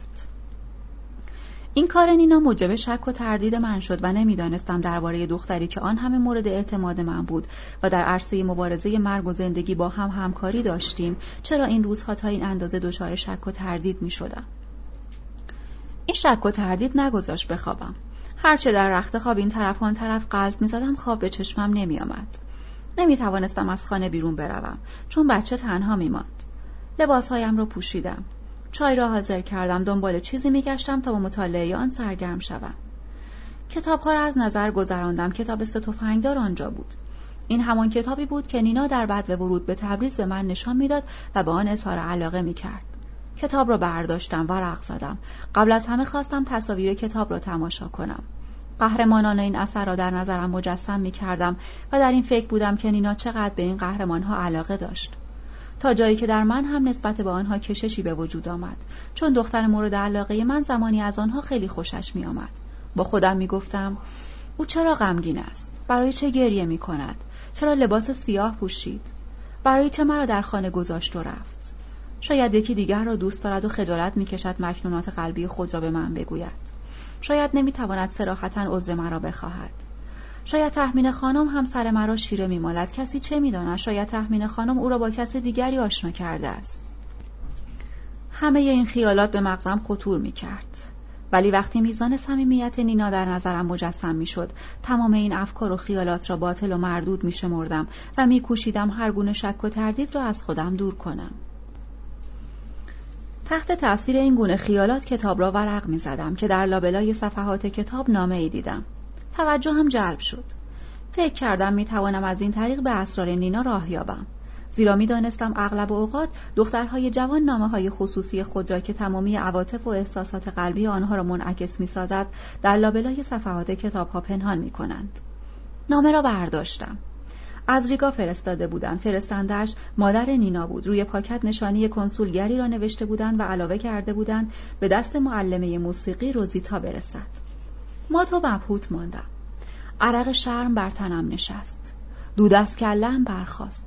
قدرت حرکت از من سلب شده بود. دختری که مرا دوست می داشت دختری که به خاطر عشق من خود را به مخاطره می افکن تا امروز اسم حقیقی خود را به من نگفته بود. به فکر فرو رفتم. چند دقیقه غرق فکر و خیال بودم. با خود می گفتم این دختر دختری معمولی نیست. او عمدن خودش را ساده نشان می دهد و کیست او کی می تواند باشد؟ او ضد انقلاب نیست. او معمور مخفی کنسولگری هم نیست. زیرا که اگر ضد انقلاب و یا معمور مخفی بود این همه اطلاعات محرمانه را در اختیار انقلابیون نمیگذاشت. باز هم به فکر فرو رفتم. با خودم می‌گفتم نه او یک دختر انقلابی است. من حق ندارم از او رنجیده و دلخور بشوم زیرا خود من هم تا امروز هنوز اسم حقیقیم را به او نگفتم. او دختری انقلابی است. آدم انقلابی هم باید محتاط باشد. او مرا دوست دارد خیلی هم صمیمانه دوست دارد. کسی چه می‌داند؟ شاید هم به خاطر این مرا دوست دارد که من در خدمت انقلاب هستم. اگر چنین باشد او دقیقتر و دوراندیشتر از من است زیرا او مرا خیلی زودتر شناخت. ولی من خیلی دیرتر و دشوارتر توانستم او را بشناسم. به هر حال این دختر به من علاقه مند است و اگر اسم حقیقی خود را کتمان کرده ولی نتوانسته است عشق خود را کتمان بکند. شاید همین نام مال او نباشد و نام حقیقی او همان نیناست. این افکار در هم و بر هم کتاب را باز هم ورق زدم. یک دسته کاغذ لای کتاب بود. برداشتم. گفتم از اینها هم شاید بشود چیزهایی به دست آورد. این کاغذها ورقه عضویت نه نفر در حزب بود. ورقه اول را خواندم. روزیتا دختره نیکیتین عجب. او که اسم حقیقی خود را از من که دوستم دارد کتمان کرده از حزب خود کتمان نکرده و ورقه عضویت را با نام حقیقی خیش پر کرده است. این دختر جوان که در تبریز اولین حوزه حزبی را تشکیل داده بود بیشتر علاقه و محبت مرا به سوی خودش جلب کرد. اسامی اعضای حوزه را یکی یکی خواندم. روزیتا دختر نیکیتین حسن آقا فرزنده هیدر شفی فرزنده شعبان علی اکبر فرزنده کازم باقر فرزنده حاجی صالح فرزنده مسیب یاور فرزنده خلیل حاجی آقا فرزنده عوض داداش فرزنده قلی. اعضای حوزه همانها بودند که قبلا توتون اغلو صورت اسامی آنها را به من داده بود. بالاخره برای من روشن شد که نینا به منظور آماده کردن این جوانها به منزل تحمین خانم رفت آمد می کند. روی دو برگ آخر ورقه های عضویت خط کشیده شده بود و این موضوع مرا به تفکر باداشت از خودم پرسیدم آیا این دو نفر از حوزه حزبی اخراج شدند؟ اگر اخراج شدهاند دلیلش چه بوده؟ چه خیانتی موجب شده است؟ شاید هم اینها اسرار حوزه حزبی را فاش کرد و چه کاره بودن دختر جوان را لو دادند و موجبات گرفتاری و بدبختی اعضای حوزه را فراهم کردند. تصمیم گرفتم در این باره با نینا صحبت کنم و اگر لازم باشد من هم نظر مسلحتی بدهم. ولی بعد فکرم را عوض کردم و با خودم گفتم نینا خودش هم دختر عاجز و بی دست و پایی نیست و در مواقع بروز مشکلات می‌تواند شخصا راه مقابله را پیدا کند. بسات چای را آوردم تا بخورم. کتاب را هم سر جایش گذاشتم. مجید هم بیدار شده بود و نینا را صدا می کرد. های مجید را پوشاندم و کنار دست خود نشاندم. می‌خواستم چای را در فنجان بریزم که نینا آمد. تا چشمش به ما افتاد گفت چه زود از خواب بیدار شدید. اگر می‌دانستم زودتر میآمدم. گفتم نتوانستم بخوابم. فکر و خیالات نگذاشت. مجید هم همین الان بیدار شد. مجید تا نینا را دید به طرفش دوید و پرسید کجا رفته بودی؟ نینا با تعجب نگاهش کرد و گفت رفته بودم دنبال کاری سرش را پایین انداخت چای خوردیم نینا رفت لباسهای خود را عوض کرد ولی پیراهن سیاه خود را همچنان پوشیده بود می‌خواستم سر صحبت را باز کنم بنابراین گفتم چرا پیراهن سیاحت را عوض نکردی؟ دلم می‌خواست بدانم که این دختر باهوش چه پاسخی در چنته دارد او بدون معطلی گفت امروز نمی‌دانم چرا سلطنت باجی نیامده ناچارم خودم کار کنم. موقع کار پیراهن سفید زود چرک می شود اما لباس سیاه چرکتاب است و لکه های رویش زود دیده نمی شود من که سر پا ایستاده و در حال خداحافظی بودم گفتم نه فقط پیرهن سیاه بلکه هر چیزی که لکه ها را بپوشاند نمی‌تواند جنبه مثبت داشته باشد. این حرف را زدم و از اتاق بیرون آمدم. نینا با تعجب از پشت سرم نگاه می‌کرد و نمی‌دانست چه جوابی بدهد. نه این طور نیست. او یک دختر انقلابی است اما عشق او نیز مثل اسم او مجهول و ناشناخته است. او دوست می‌دارد ولی نه مرا. او در گذشته مرا دوست می داشت ولی حالا دیگر از آن عشق خبری نیست. او چرا لباس سیاه پوشیده است و به خاطر چه کسی گریه می کند اگر این گریه ها به خاطر من است من که هنوز نمردم و هنوز بلایی سر من نیامده است. با این اندیشه ها سرگرم بودم که متوجه شدم نزدیک خانه خود رسیدم. مکرر از خودم میپرسیدم این فکرها از کجا برای من پیدا شده است؟ بعد جواب می‌دادم همه اینها چیزی جز حسادت نیست. من که در گذشته بارها حس حسادت را نفی می کردم و درباره آن به دفعات با نینا جهر و بحث داشتم. حالا می‌فهمم که حق با این دختر بود. مردها واقعا موجودات حسودی هستند و این خصلت ناپسند آنها اصلاح ناپذیر است. اینها به جای خود اما ببینیم من چه حقی دارم که حسادت بکنم. بلی او زمانی مرا دوست می داشت و همه جور امکانات در اختیار من گذاشته بود ولی در صورتی که من یک جواب قطعی به او ندادم و این دختر جوان را در تردید و بلا تکلیفی گذاشتم. با وجود اینکه احساسات درونی او را می‌دیدم ولی باز نخواستم نظر و میل او را تأمین کنم. او را تنها گذاشتم. در این صورت دیگر چه حقی دارم که حسادت کنم؟ مگر او حق ندارد همدمی برای خودش پیدا کرده با او درد و دل کند؟ مگر این دختر جوان حق تشکیل خانواده و تأمین آتیه ندارد؟ حالا که من همه اینها را تأیید می کنم دیگر چه حق دارم از این دختر جوان رنجیده خاطر شوم؟ یا نسبت به او حسادت کنم؟ تا داخل خانه از همین فکرها می کردم. در باز بود.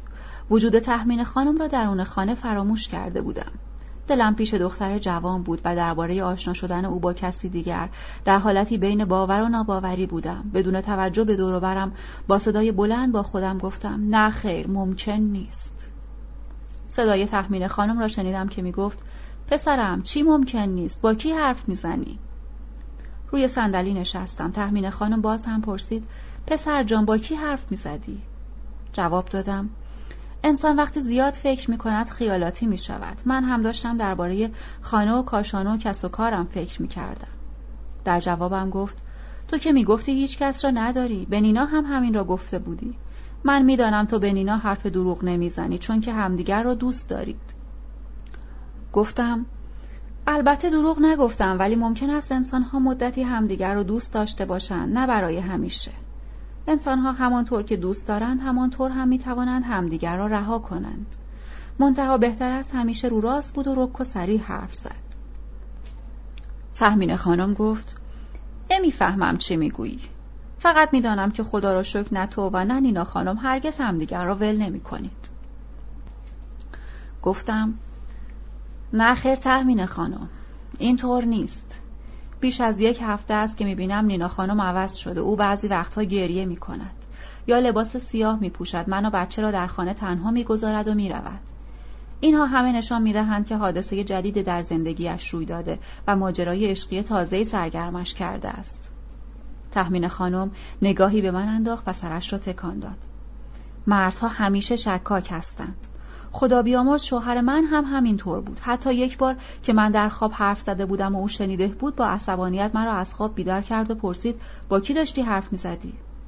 ولی من که اصلا نمی‌دانستم با کی حرف می‌زدم. در جوابش گفتم لابد با یک مرد. شوهرم به خاطر این حرف کتکم زد. و اگر اهل تبریز بودم و غریب نبودم حتما طلاقم می‌داد. او تا روزی که زنده بود همهش می‌پرسید آن مرد که در خواب با او حرف می‌زدی کی بود؟ و اذیتم می‌کرد. و با نفرت می گفت تو حتما موقع خواب به فکر آن مرد بودی که در خواب هم با او حرف می زدی. از آن تاریخ به بعد دیگر آن مهر و محبت سابق را از او ندیدم. پسرم از آن زمان خیلی میگذرد حالا همه چیز عوض شده.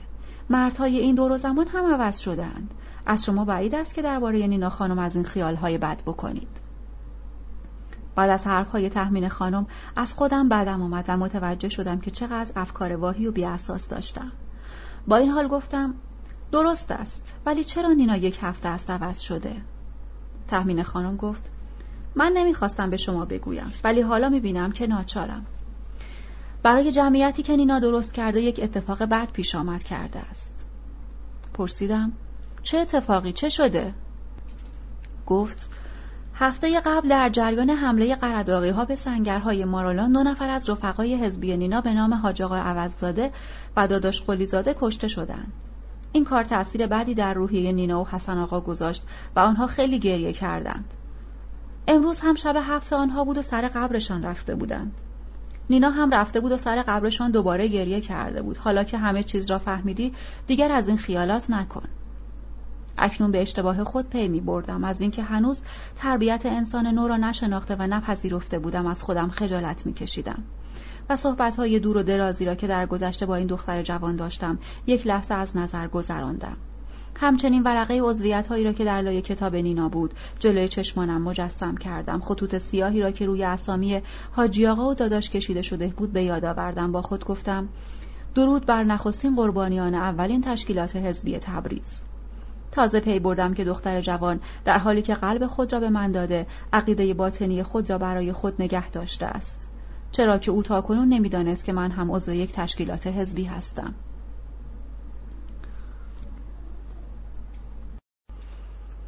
فصل 24 صفحه 261 شماره فصل در خود متن کتاب به اشتباه درد شده است. وقتی وارد خانه نینا شدم استهمام مجید تازه تمام شده بود. اما نمی‌خواست بخوابد چون چند روز بود که مرا ندیده بود. نینا از دیدن من خوشحال شد ولی در عین حال با ترس و لرز نگاهم می‌کرد.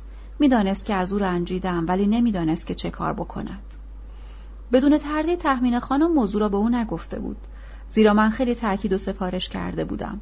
روی کاناپه نشستم. نینا برخلاف عادت همیشگی روی کاناپه ننشست.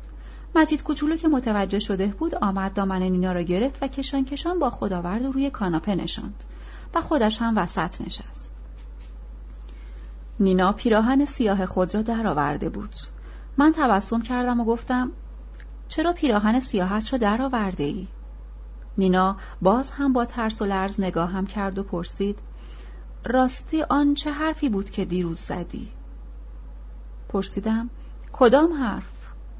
گفت این که گفتی نه فقط پیراهن سیاه بلکه هر چیزی که لکه ها را بپوشاند نمی‌تواند جنبه مثبت داشته باشد. من فکر می کنم که زندگی و روابط من و شما خیلی وقت هاست اینجور فلسفه بافی ها را پشت سر گذاشته است. ما حالا می توانیم حرفهای خودمان را خیلی واضح و روشن به همدیگر بگوییم. برای ادامه دوستی و صمیمیت وجود اعتماد متقابل ضرورت دارد. تا وقتی که اعتماد هست پرداختم مسائل بی اهمیت و واهی دور از صمیمیت است. تازه مسائل مهمی هست که ما باید درباره آنها صحبت کنیم. صحبت های خصوصی و شخصی را می توانیم به فرصت های دیگری موکول کنیم. اینها بماند برای بعد. من خبرهای تازه‌ای دارم. پرسیدم چه خبرهایی؟ گفت محمد علی شاه بالاخره موافقت کرده است که نیروهای روسیه شهر تبریز را اشغال کنند. گفتم راستی؟ گفت سفرای انگلستان و روسیه برای محمد علی شاه یادداشت دادند و در آن یادآور شدند که اتباع اروپایی در معرض خطر قرار دارند و از دولت خواستند که با ورود قوای روسیه به خاک ایران و اشغال تبریز موافقت کند. و علاوه کردند به محض اینکه تبریز آرامش خود را بازیابد قوای روسیه آن شهر را تخلیه خواهند کرد.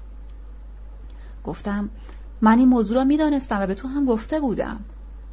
گفت پس چرا روزها تا امروز تبریز را اشغال نکردند؟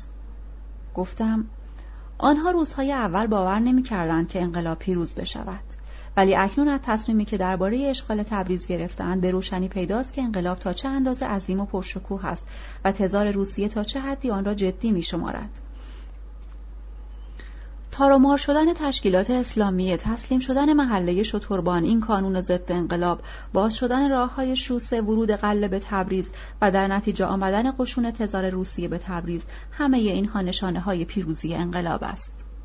مسلم است که دولت روسیه راضی نخواهد شد در تبریز که آن را مستملکه خود میپندارد انقلاب به مرحله پیروزی نهایی برسد. خودت میدانی که کنسول چقدر تلاش می‌کرد که این انقلاب را شکست بدهد.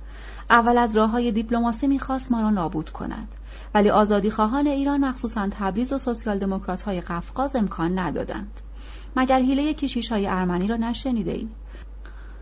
کارگردان همه این جریانات کنسولگری روس بود. نینا گفت شاید این جریانات قبل از آمدن من به تبریز بوده است چون که در این باره من چیزی نمی‌دانم. گفتم بر اساس تمهیدات کنسول روس در تبریز کشیشها به همراه بورژوازی ارمنی تلگرام وفاداری به نیکولای مخابره کرده و در آن اعلام داشته بودند که در انقلاب شرکت ندارند. از طرف دیگر کنسول با آلت دست قرار دادن چند نفر از اعضای انجمن میکوشید بین محمد علی شاه و ستارخان صلح و آشتی برقرار کند. در این رابطه چند نفر از اعضای انجمن روی ستارخان و باقرخان کار می‌کردند تا آنها را راضی به سازش کنند ولی گروه سوسیال دموکرات ها به موقع در جریان کار قرار گرفت و با افشاگری های خود سیاست مزورانه کنسول و کوشش های او را بی نتیجه ساخت. در این میان کارگران باکو که با کم و کیف سیاست کنسول آشنایی داشتند نقش عمده در افشای توطعه داشتند. نینا پرسید مگر کارگران باکو در اینجا نفوذی هم دارند؟ گفتم بله سوسیال دموکرات های ایران آنها را به حد لزوم تایید و تقدیر می کنند. زیرا نریمان نریمانوف مؤسس تشکیلات سوسیال دموکرات های ایران خود از رهبران کارگران باکوست و در راه انقلاب ایران کارگران قفقاز تا کنون صدها قربانی دادند. نینا گفت متاسفانه نتیجه این همه تلاش به زودی زیر پای قزاقان روسی لگتکوب شده از بین خواهد رفت. گفتم هیچ چیز از بین نخواهد رفت. پس از یک خاموشی گذرا بار دیگر آتش انقلاب به حالت گسترده تر رفیع تر و مستقل تر شعله ور خواهد شد گفت آن روز را من نخواهم دید پرسیدم چرا؟ گفت چون نمی‌خواهم در ایران بمانم گفتم چرا؟ گفت برای چه بمانم؟ به خاطر کی بمانم؟ بمانم تا خفه شدن انقلاب را به چشم خود ببینم؟ بمانم تا برای بداراویختگان عذا بگیرم. شاهد خار و ذلیل و اسیر شدن رهبران انقلاب باشم. اگر انقلاب نباشد من هم نخواهم بود. به خصوص تو هم در اینجا ماندگار نیستی. گفتم پس دختر جان دوباره برمیگردی به همان دنیای گذشتهت گفت نه این آسان نیست. آنجا خیلی دور است. من دیگر در دنیایی تازه با علاقه و احساسات تازه تری زندگی می کنم که خود تو هم قسمت بزرگی از علاقه تازه مرا تشکیل می دهی. وانگهی من به زندگی تو هم با مبارزه دلبستگی پیدا کردم. گفتم باشد. همیشه می توان مبارزه کرد. گفت ولی فراموش نکن که روحیه مبارزه جویی را در وجود من تو بیدار کردی. و مرا به زندگی پرشور تو هم با مبارزه و لذتهای آن تو آشنا ساختی و راه های آن را تو به من نشان دادی. آشنایی ما یک آشنایی ساده نبود در اثر آشنایی با تو بود که من به این مبارزه پرشور مبارزه مرگ و زندگی لبخند زنان روی آوردم و در مواجهه با خطر مرگ نحراسیدم خودم را نباختم و حتی از کار و فعالیت خود لذت هم بردم. باعث و بانی همه اینها تو هستی. گفتم امیدوارم که باز همدیگر را ببینیم. و اگر عمری باشد دوباره با هم باشیم و خاطره های شیرین زندگیمان را در زیر آسمان مهالود تبریز دوباره تجدید کنیم. بعد از این صحبت ها نینا نتوانست احساسات درونی خود را مهار کند و از شدت هیجان و تأثیر به اتاق خواب خود دوید. من هم بایستی به شورای جنگی انقلاب می‌رفتم. قبل از رفتن به شورای انقلاب به منزلم آمدم. تلگرامی را که از جلفا از طریق بیسیم انگلیس فرستاده بودند به منزلم آورده بودند. تلگرام از طرف بخشلی آقا شاه تختی یکی از اعضای کمیته انقلاب ایران شعبه جلفا مخابره شده بود. متن تلگرام به این شهر بود. امروز تعداد پنج هزار کیسه گونی از سرحد تبریز فرستادیم. کالاها را داخل کیسه ها بکن و خودت هم بیا. این تلگرام عبور پنج هزار سرباز تزار روس را از مرز جلفا خبر می‌داد. تلگرام را برداشتم و با عجله به شورای انقلاب آمدم. در شورای انقلاب شادی و سرور فوق‌العاده‌ای دیدم زیرا قشون دولتی عقب نشینی کرده و راه های سردرود و قرداق باز شده بود. در نتیجه مواد غذایی بیشتر از زمان صلح وارد تبریز شده بود. جرأت نداشتم با اعلام خبر عبور سربازان روسی از مرز جلفا. این شادی و سرور را که در شورا حکم فرما بود به هم بزنم. اما لازم بود این خبر را هرچه زودتر بگویم. اجازه صحبت خواستم. حاضرین همگی آماده شنیدن شدند. شروع به صحبت کردم. زمان اجرای توطئه‌ای که انتظارش را داشتیم فرا رسیده است. چیزی نمانده تا در کوچه های این شهر آزاد شده صدای پای های روسی را بشنویم. محمد علی شاه رضایت داده است که سربازان روسی شهر تبریز را اشغال کنند. مجلس در سکوت عمیقی فرو رفت. حاضرین به صورت همدیگر نگاه می کردند. کسی جرأت نداشت لب به سخن بگشاید.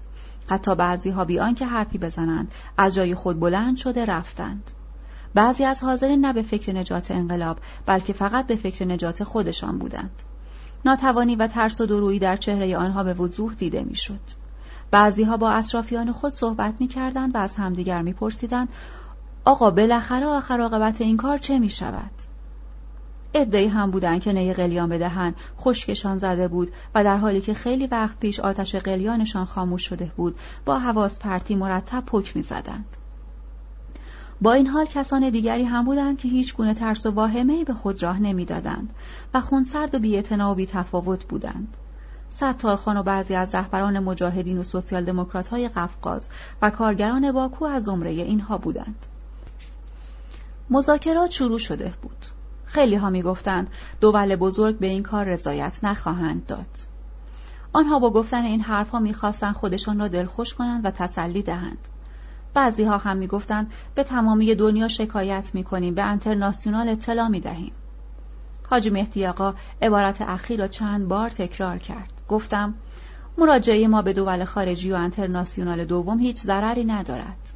بدین طریق ما می توانیم خیانت تاریخی حکومت روسیه را به تمام جهانیان اعلام کنیم. ولی هیچ کدام از اینها نمی تواند از هجومی که روزها به طرف تبریز شروع کردن جلوگیری کند. معاهداتی که بین ایران و روسیه در گذشته منعقد شده است به دولت روسیه اجازه می دهد تا در کارهای داخلی ایران مداخله کند. معاهده گلستان هنوز هم به قوت خود باقی است. علاوه بر این در سال 1907 بین روسیه و انگلستان مقابل نامه‌ای به امضا رسیده که ایران را به دو منطقه تحت نفوذ طرفین تقسیم می کند. در این مقابل نامه آذربایجان در اختیار دولت روسیه گذاشته شده است. مدودوف امیر لشکر ارکان حزب دولت روسیه. در کتابی که اخیرا نوشته مقاصد دولت روسیه را به خوبی نشان می‌دهد او می نویسد ایران شبیه انبار باروت است که در حال حاضر به صورت یک همسایه خطرناک درآمده است. این سرزمین نزدیکترین همسایه روسیه است. معاهده گلستان هنوز به قوت خود باقی است. ما برای اینکه خیالمان راحت باشد فرصتی بهتر از حالا سراغ نداریم تا تمامی خاک ایران را اشغال کنیم. همه این مدارک نشان می دهد که دولت تزاری روسیه از مدتها پیش به فکر اشغال ایران بوده است. صدای ادهی بلند شد که سوال می کردن در حال حاضر چه باید بکنیم؟ من به سخنان خود ادامه دادم. روزها دارند میآیند آنها رهبران انقلاب را تحت تعقیب قرار خواهند داد حتی اگر مستقیما همین کار را نکنند به وسیله حکومتی که تعیین خواهند کرد خل اصلاح انقلابیون را خواستار خواهند شد روزها انقلابیونی را که از قفقاز آمدند تعقیب خواهند کرد. حتی ممکن است هواداران مشروطه و هر کس دیگری را هم تعقیب کنند. انقلابیون تبریز باید جوانب احتیاط را کاملا رعایت کنند تا بهانه به دست روزها ندهند. آنها می‌خواهند از حوادث کوچک بهره بزرگی بکنند.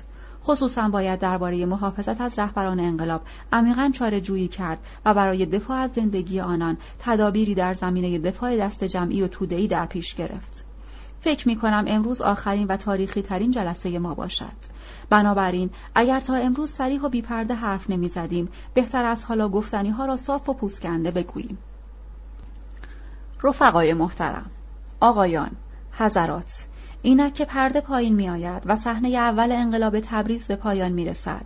ناگزیرم بگویم که در گرما گرم انقلاب در روزهای جدی مبارزه انقلابیونی را که دوش به دوش ما می آمدند محک زدیم. متاسفانه بودند کسانی که در چنین روزها در خانه های خود مخفی شده بودند. حاضرین در جلسه گفتند با اشخاص کاری نداشته باشید. گفتم من درباره اشخاص حرف نخواهم زد. فقط می‌خواهم همه بدانند که گاهی تک تک افراد نیز در انقلاب نقش مهمی داشتند. در روزهای پیروزی انقلاب که ابتکار عمل در دست انقلابیون است پیوستن به انقلاب کار چندان مشکلی نیست.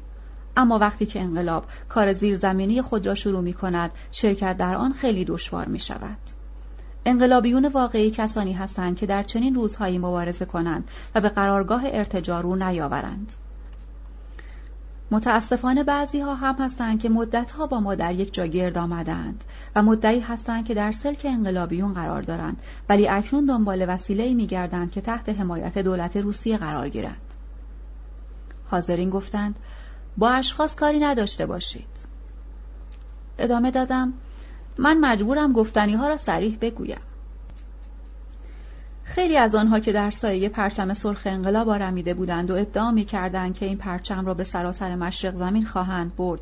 هم اکنون پرچم تزاری دوختند تا وقتی که روزها وارد تبریز می شوند به پشت بامهای خود بزنند.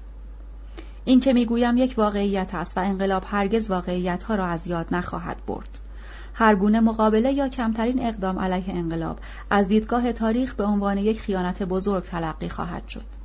ما از آنهایی که تا امروز با ما رفاقت داشتند ولی اکنون به قرارگاه ضد انقلاب می‌روند هیچ انتظار و توقعی نداریم اگر رفتهاند بگذار بروند منتها لاقل با ما خصومت نکنند و به دوستان قدیمی خود از پشت خنجر نزنند انقلاب هرگز نمی میرد.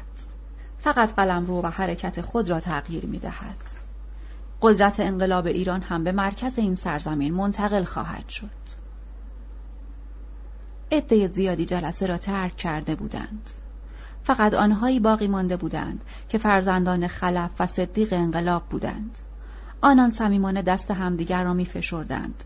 با همدیگر ودا و روبوسی می کردند و حتی بعضی ها از فرط احساسات می گریستند. پایان جلد اول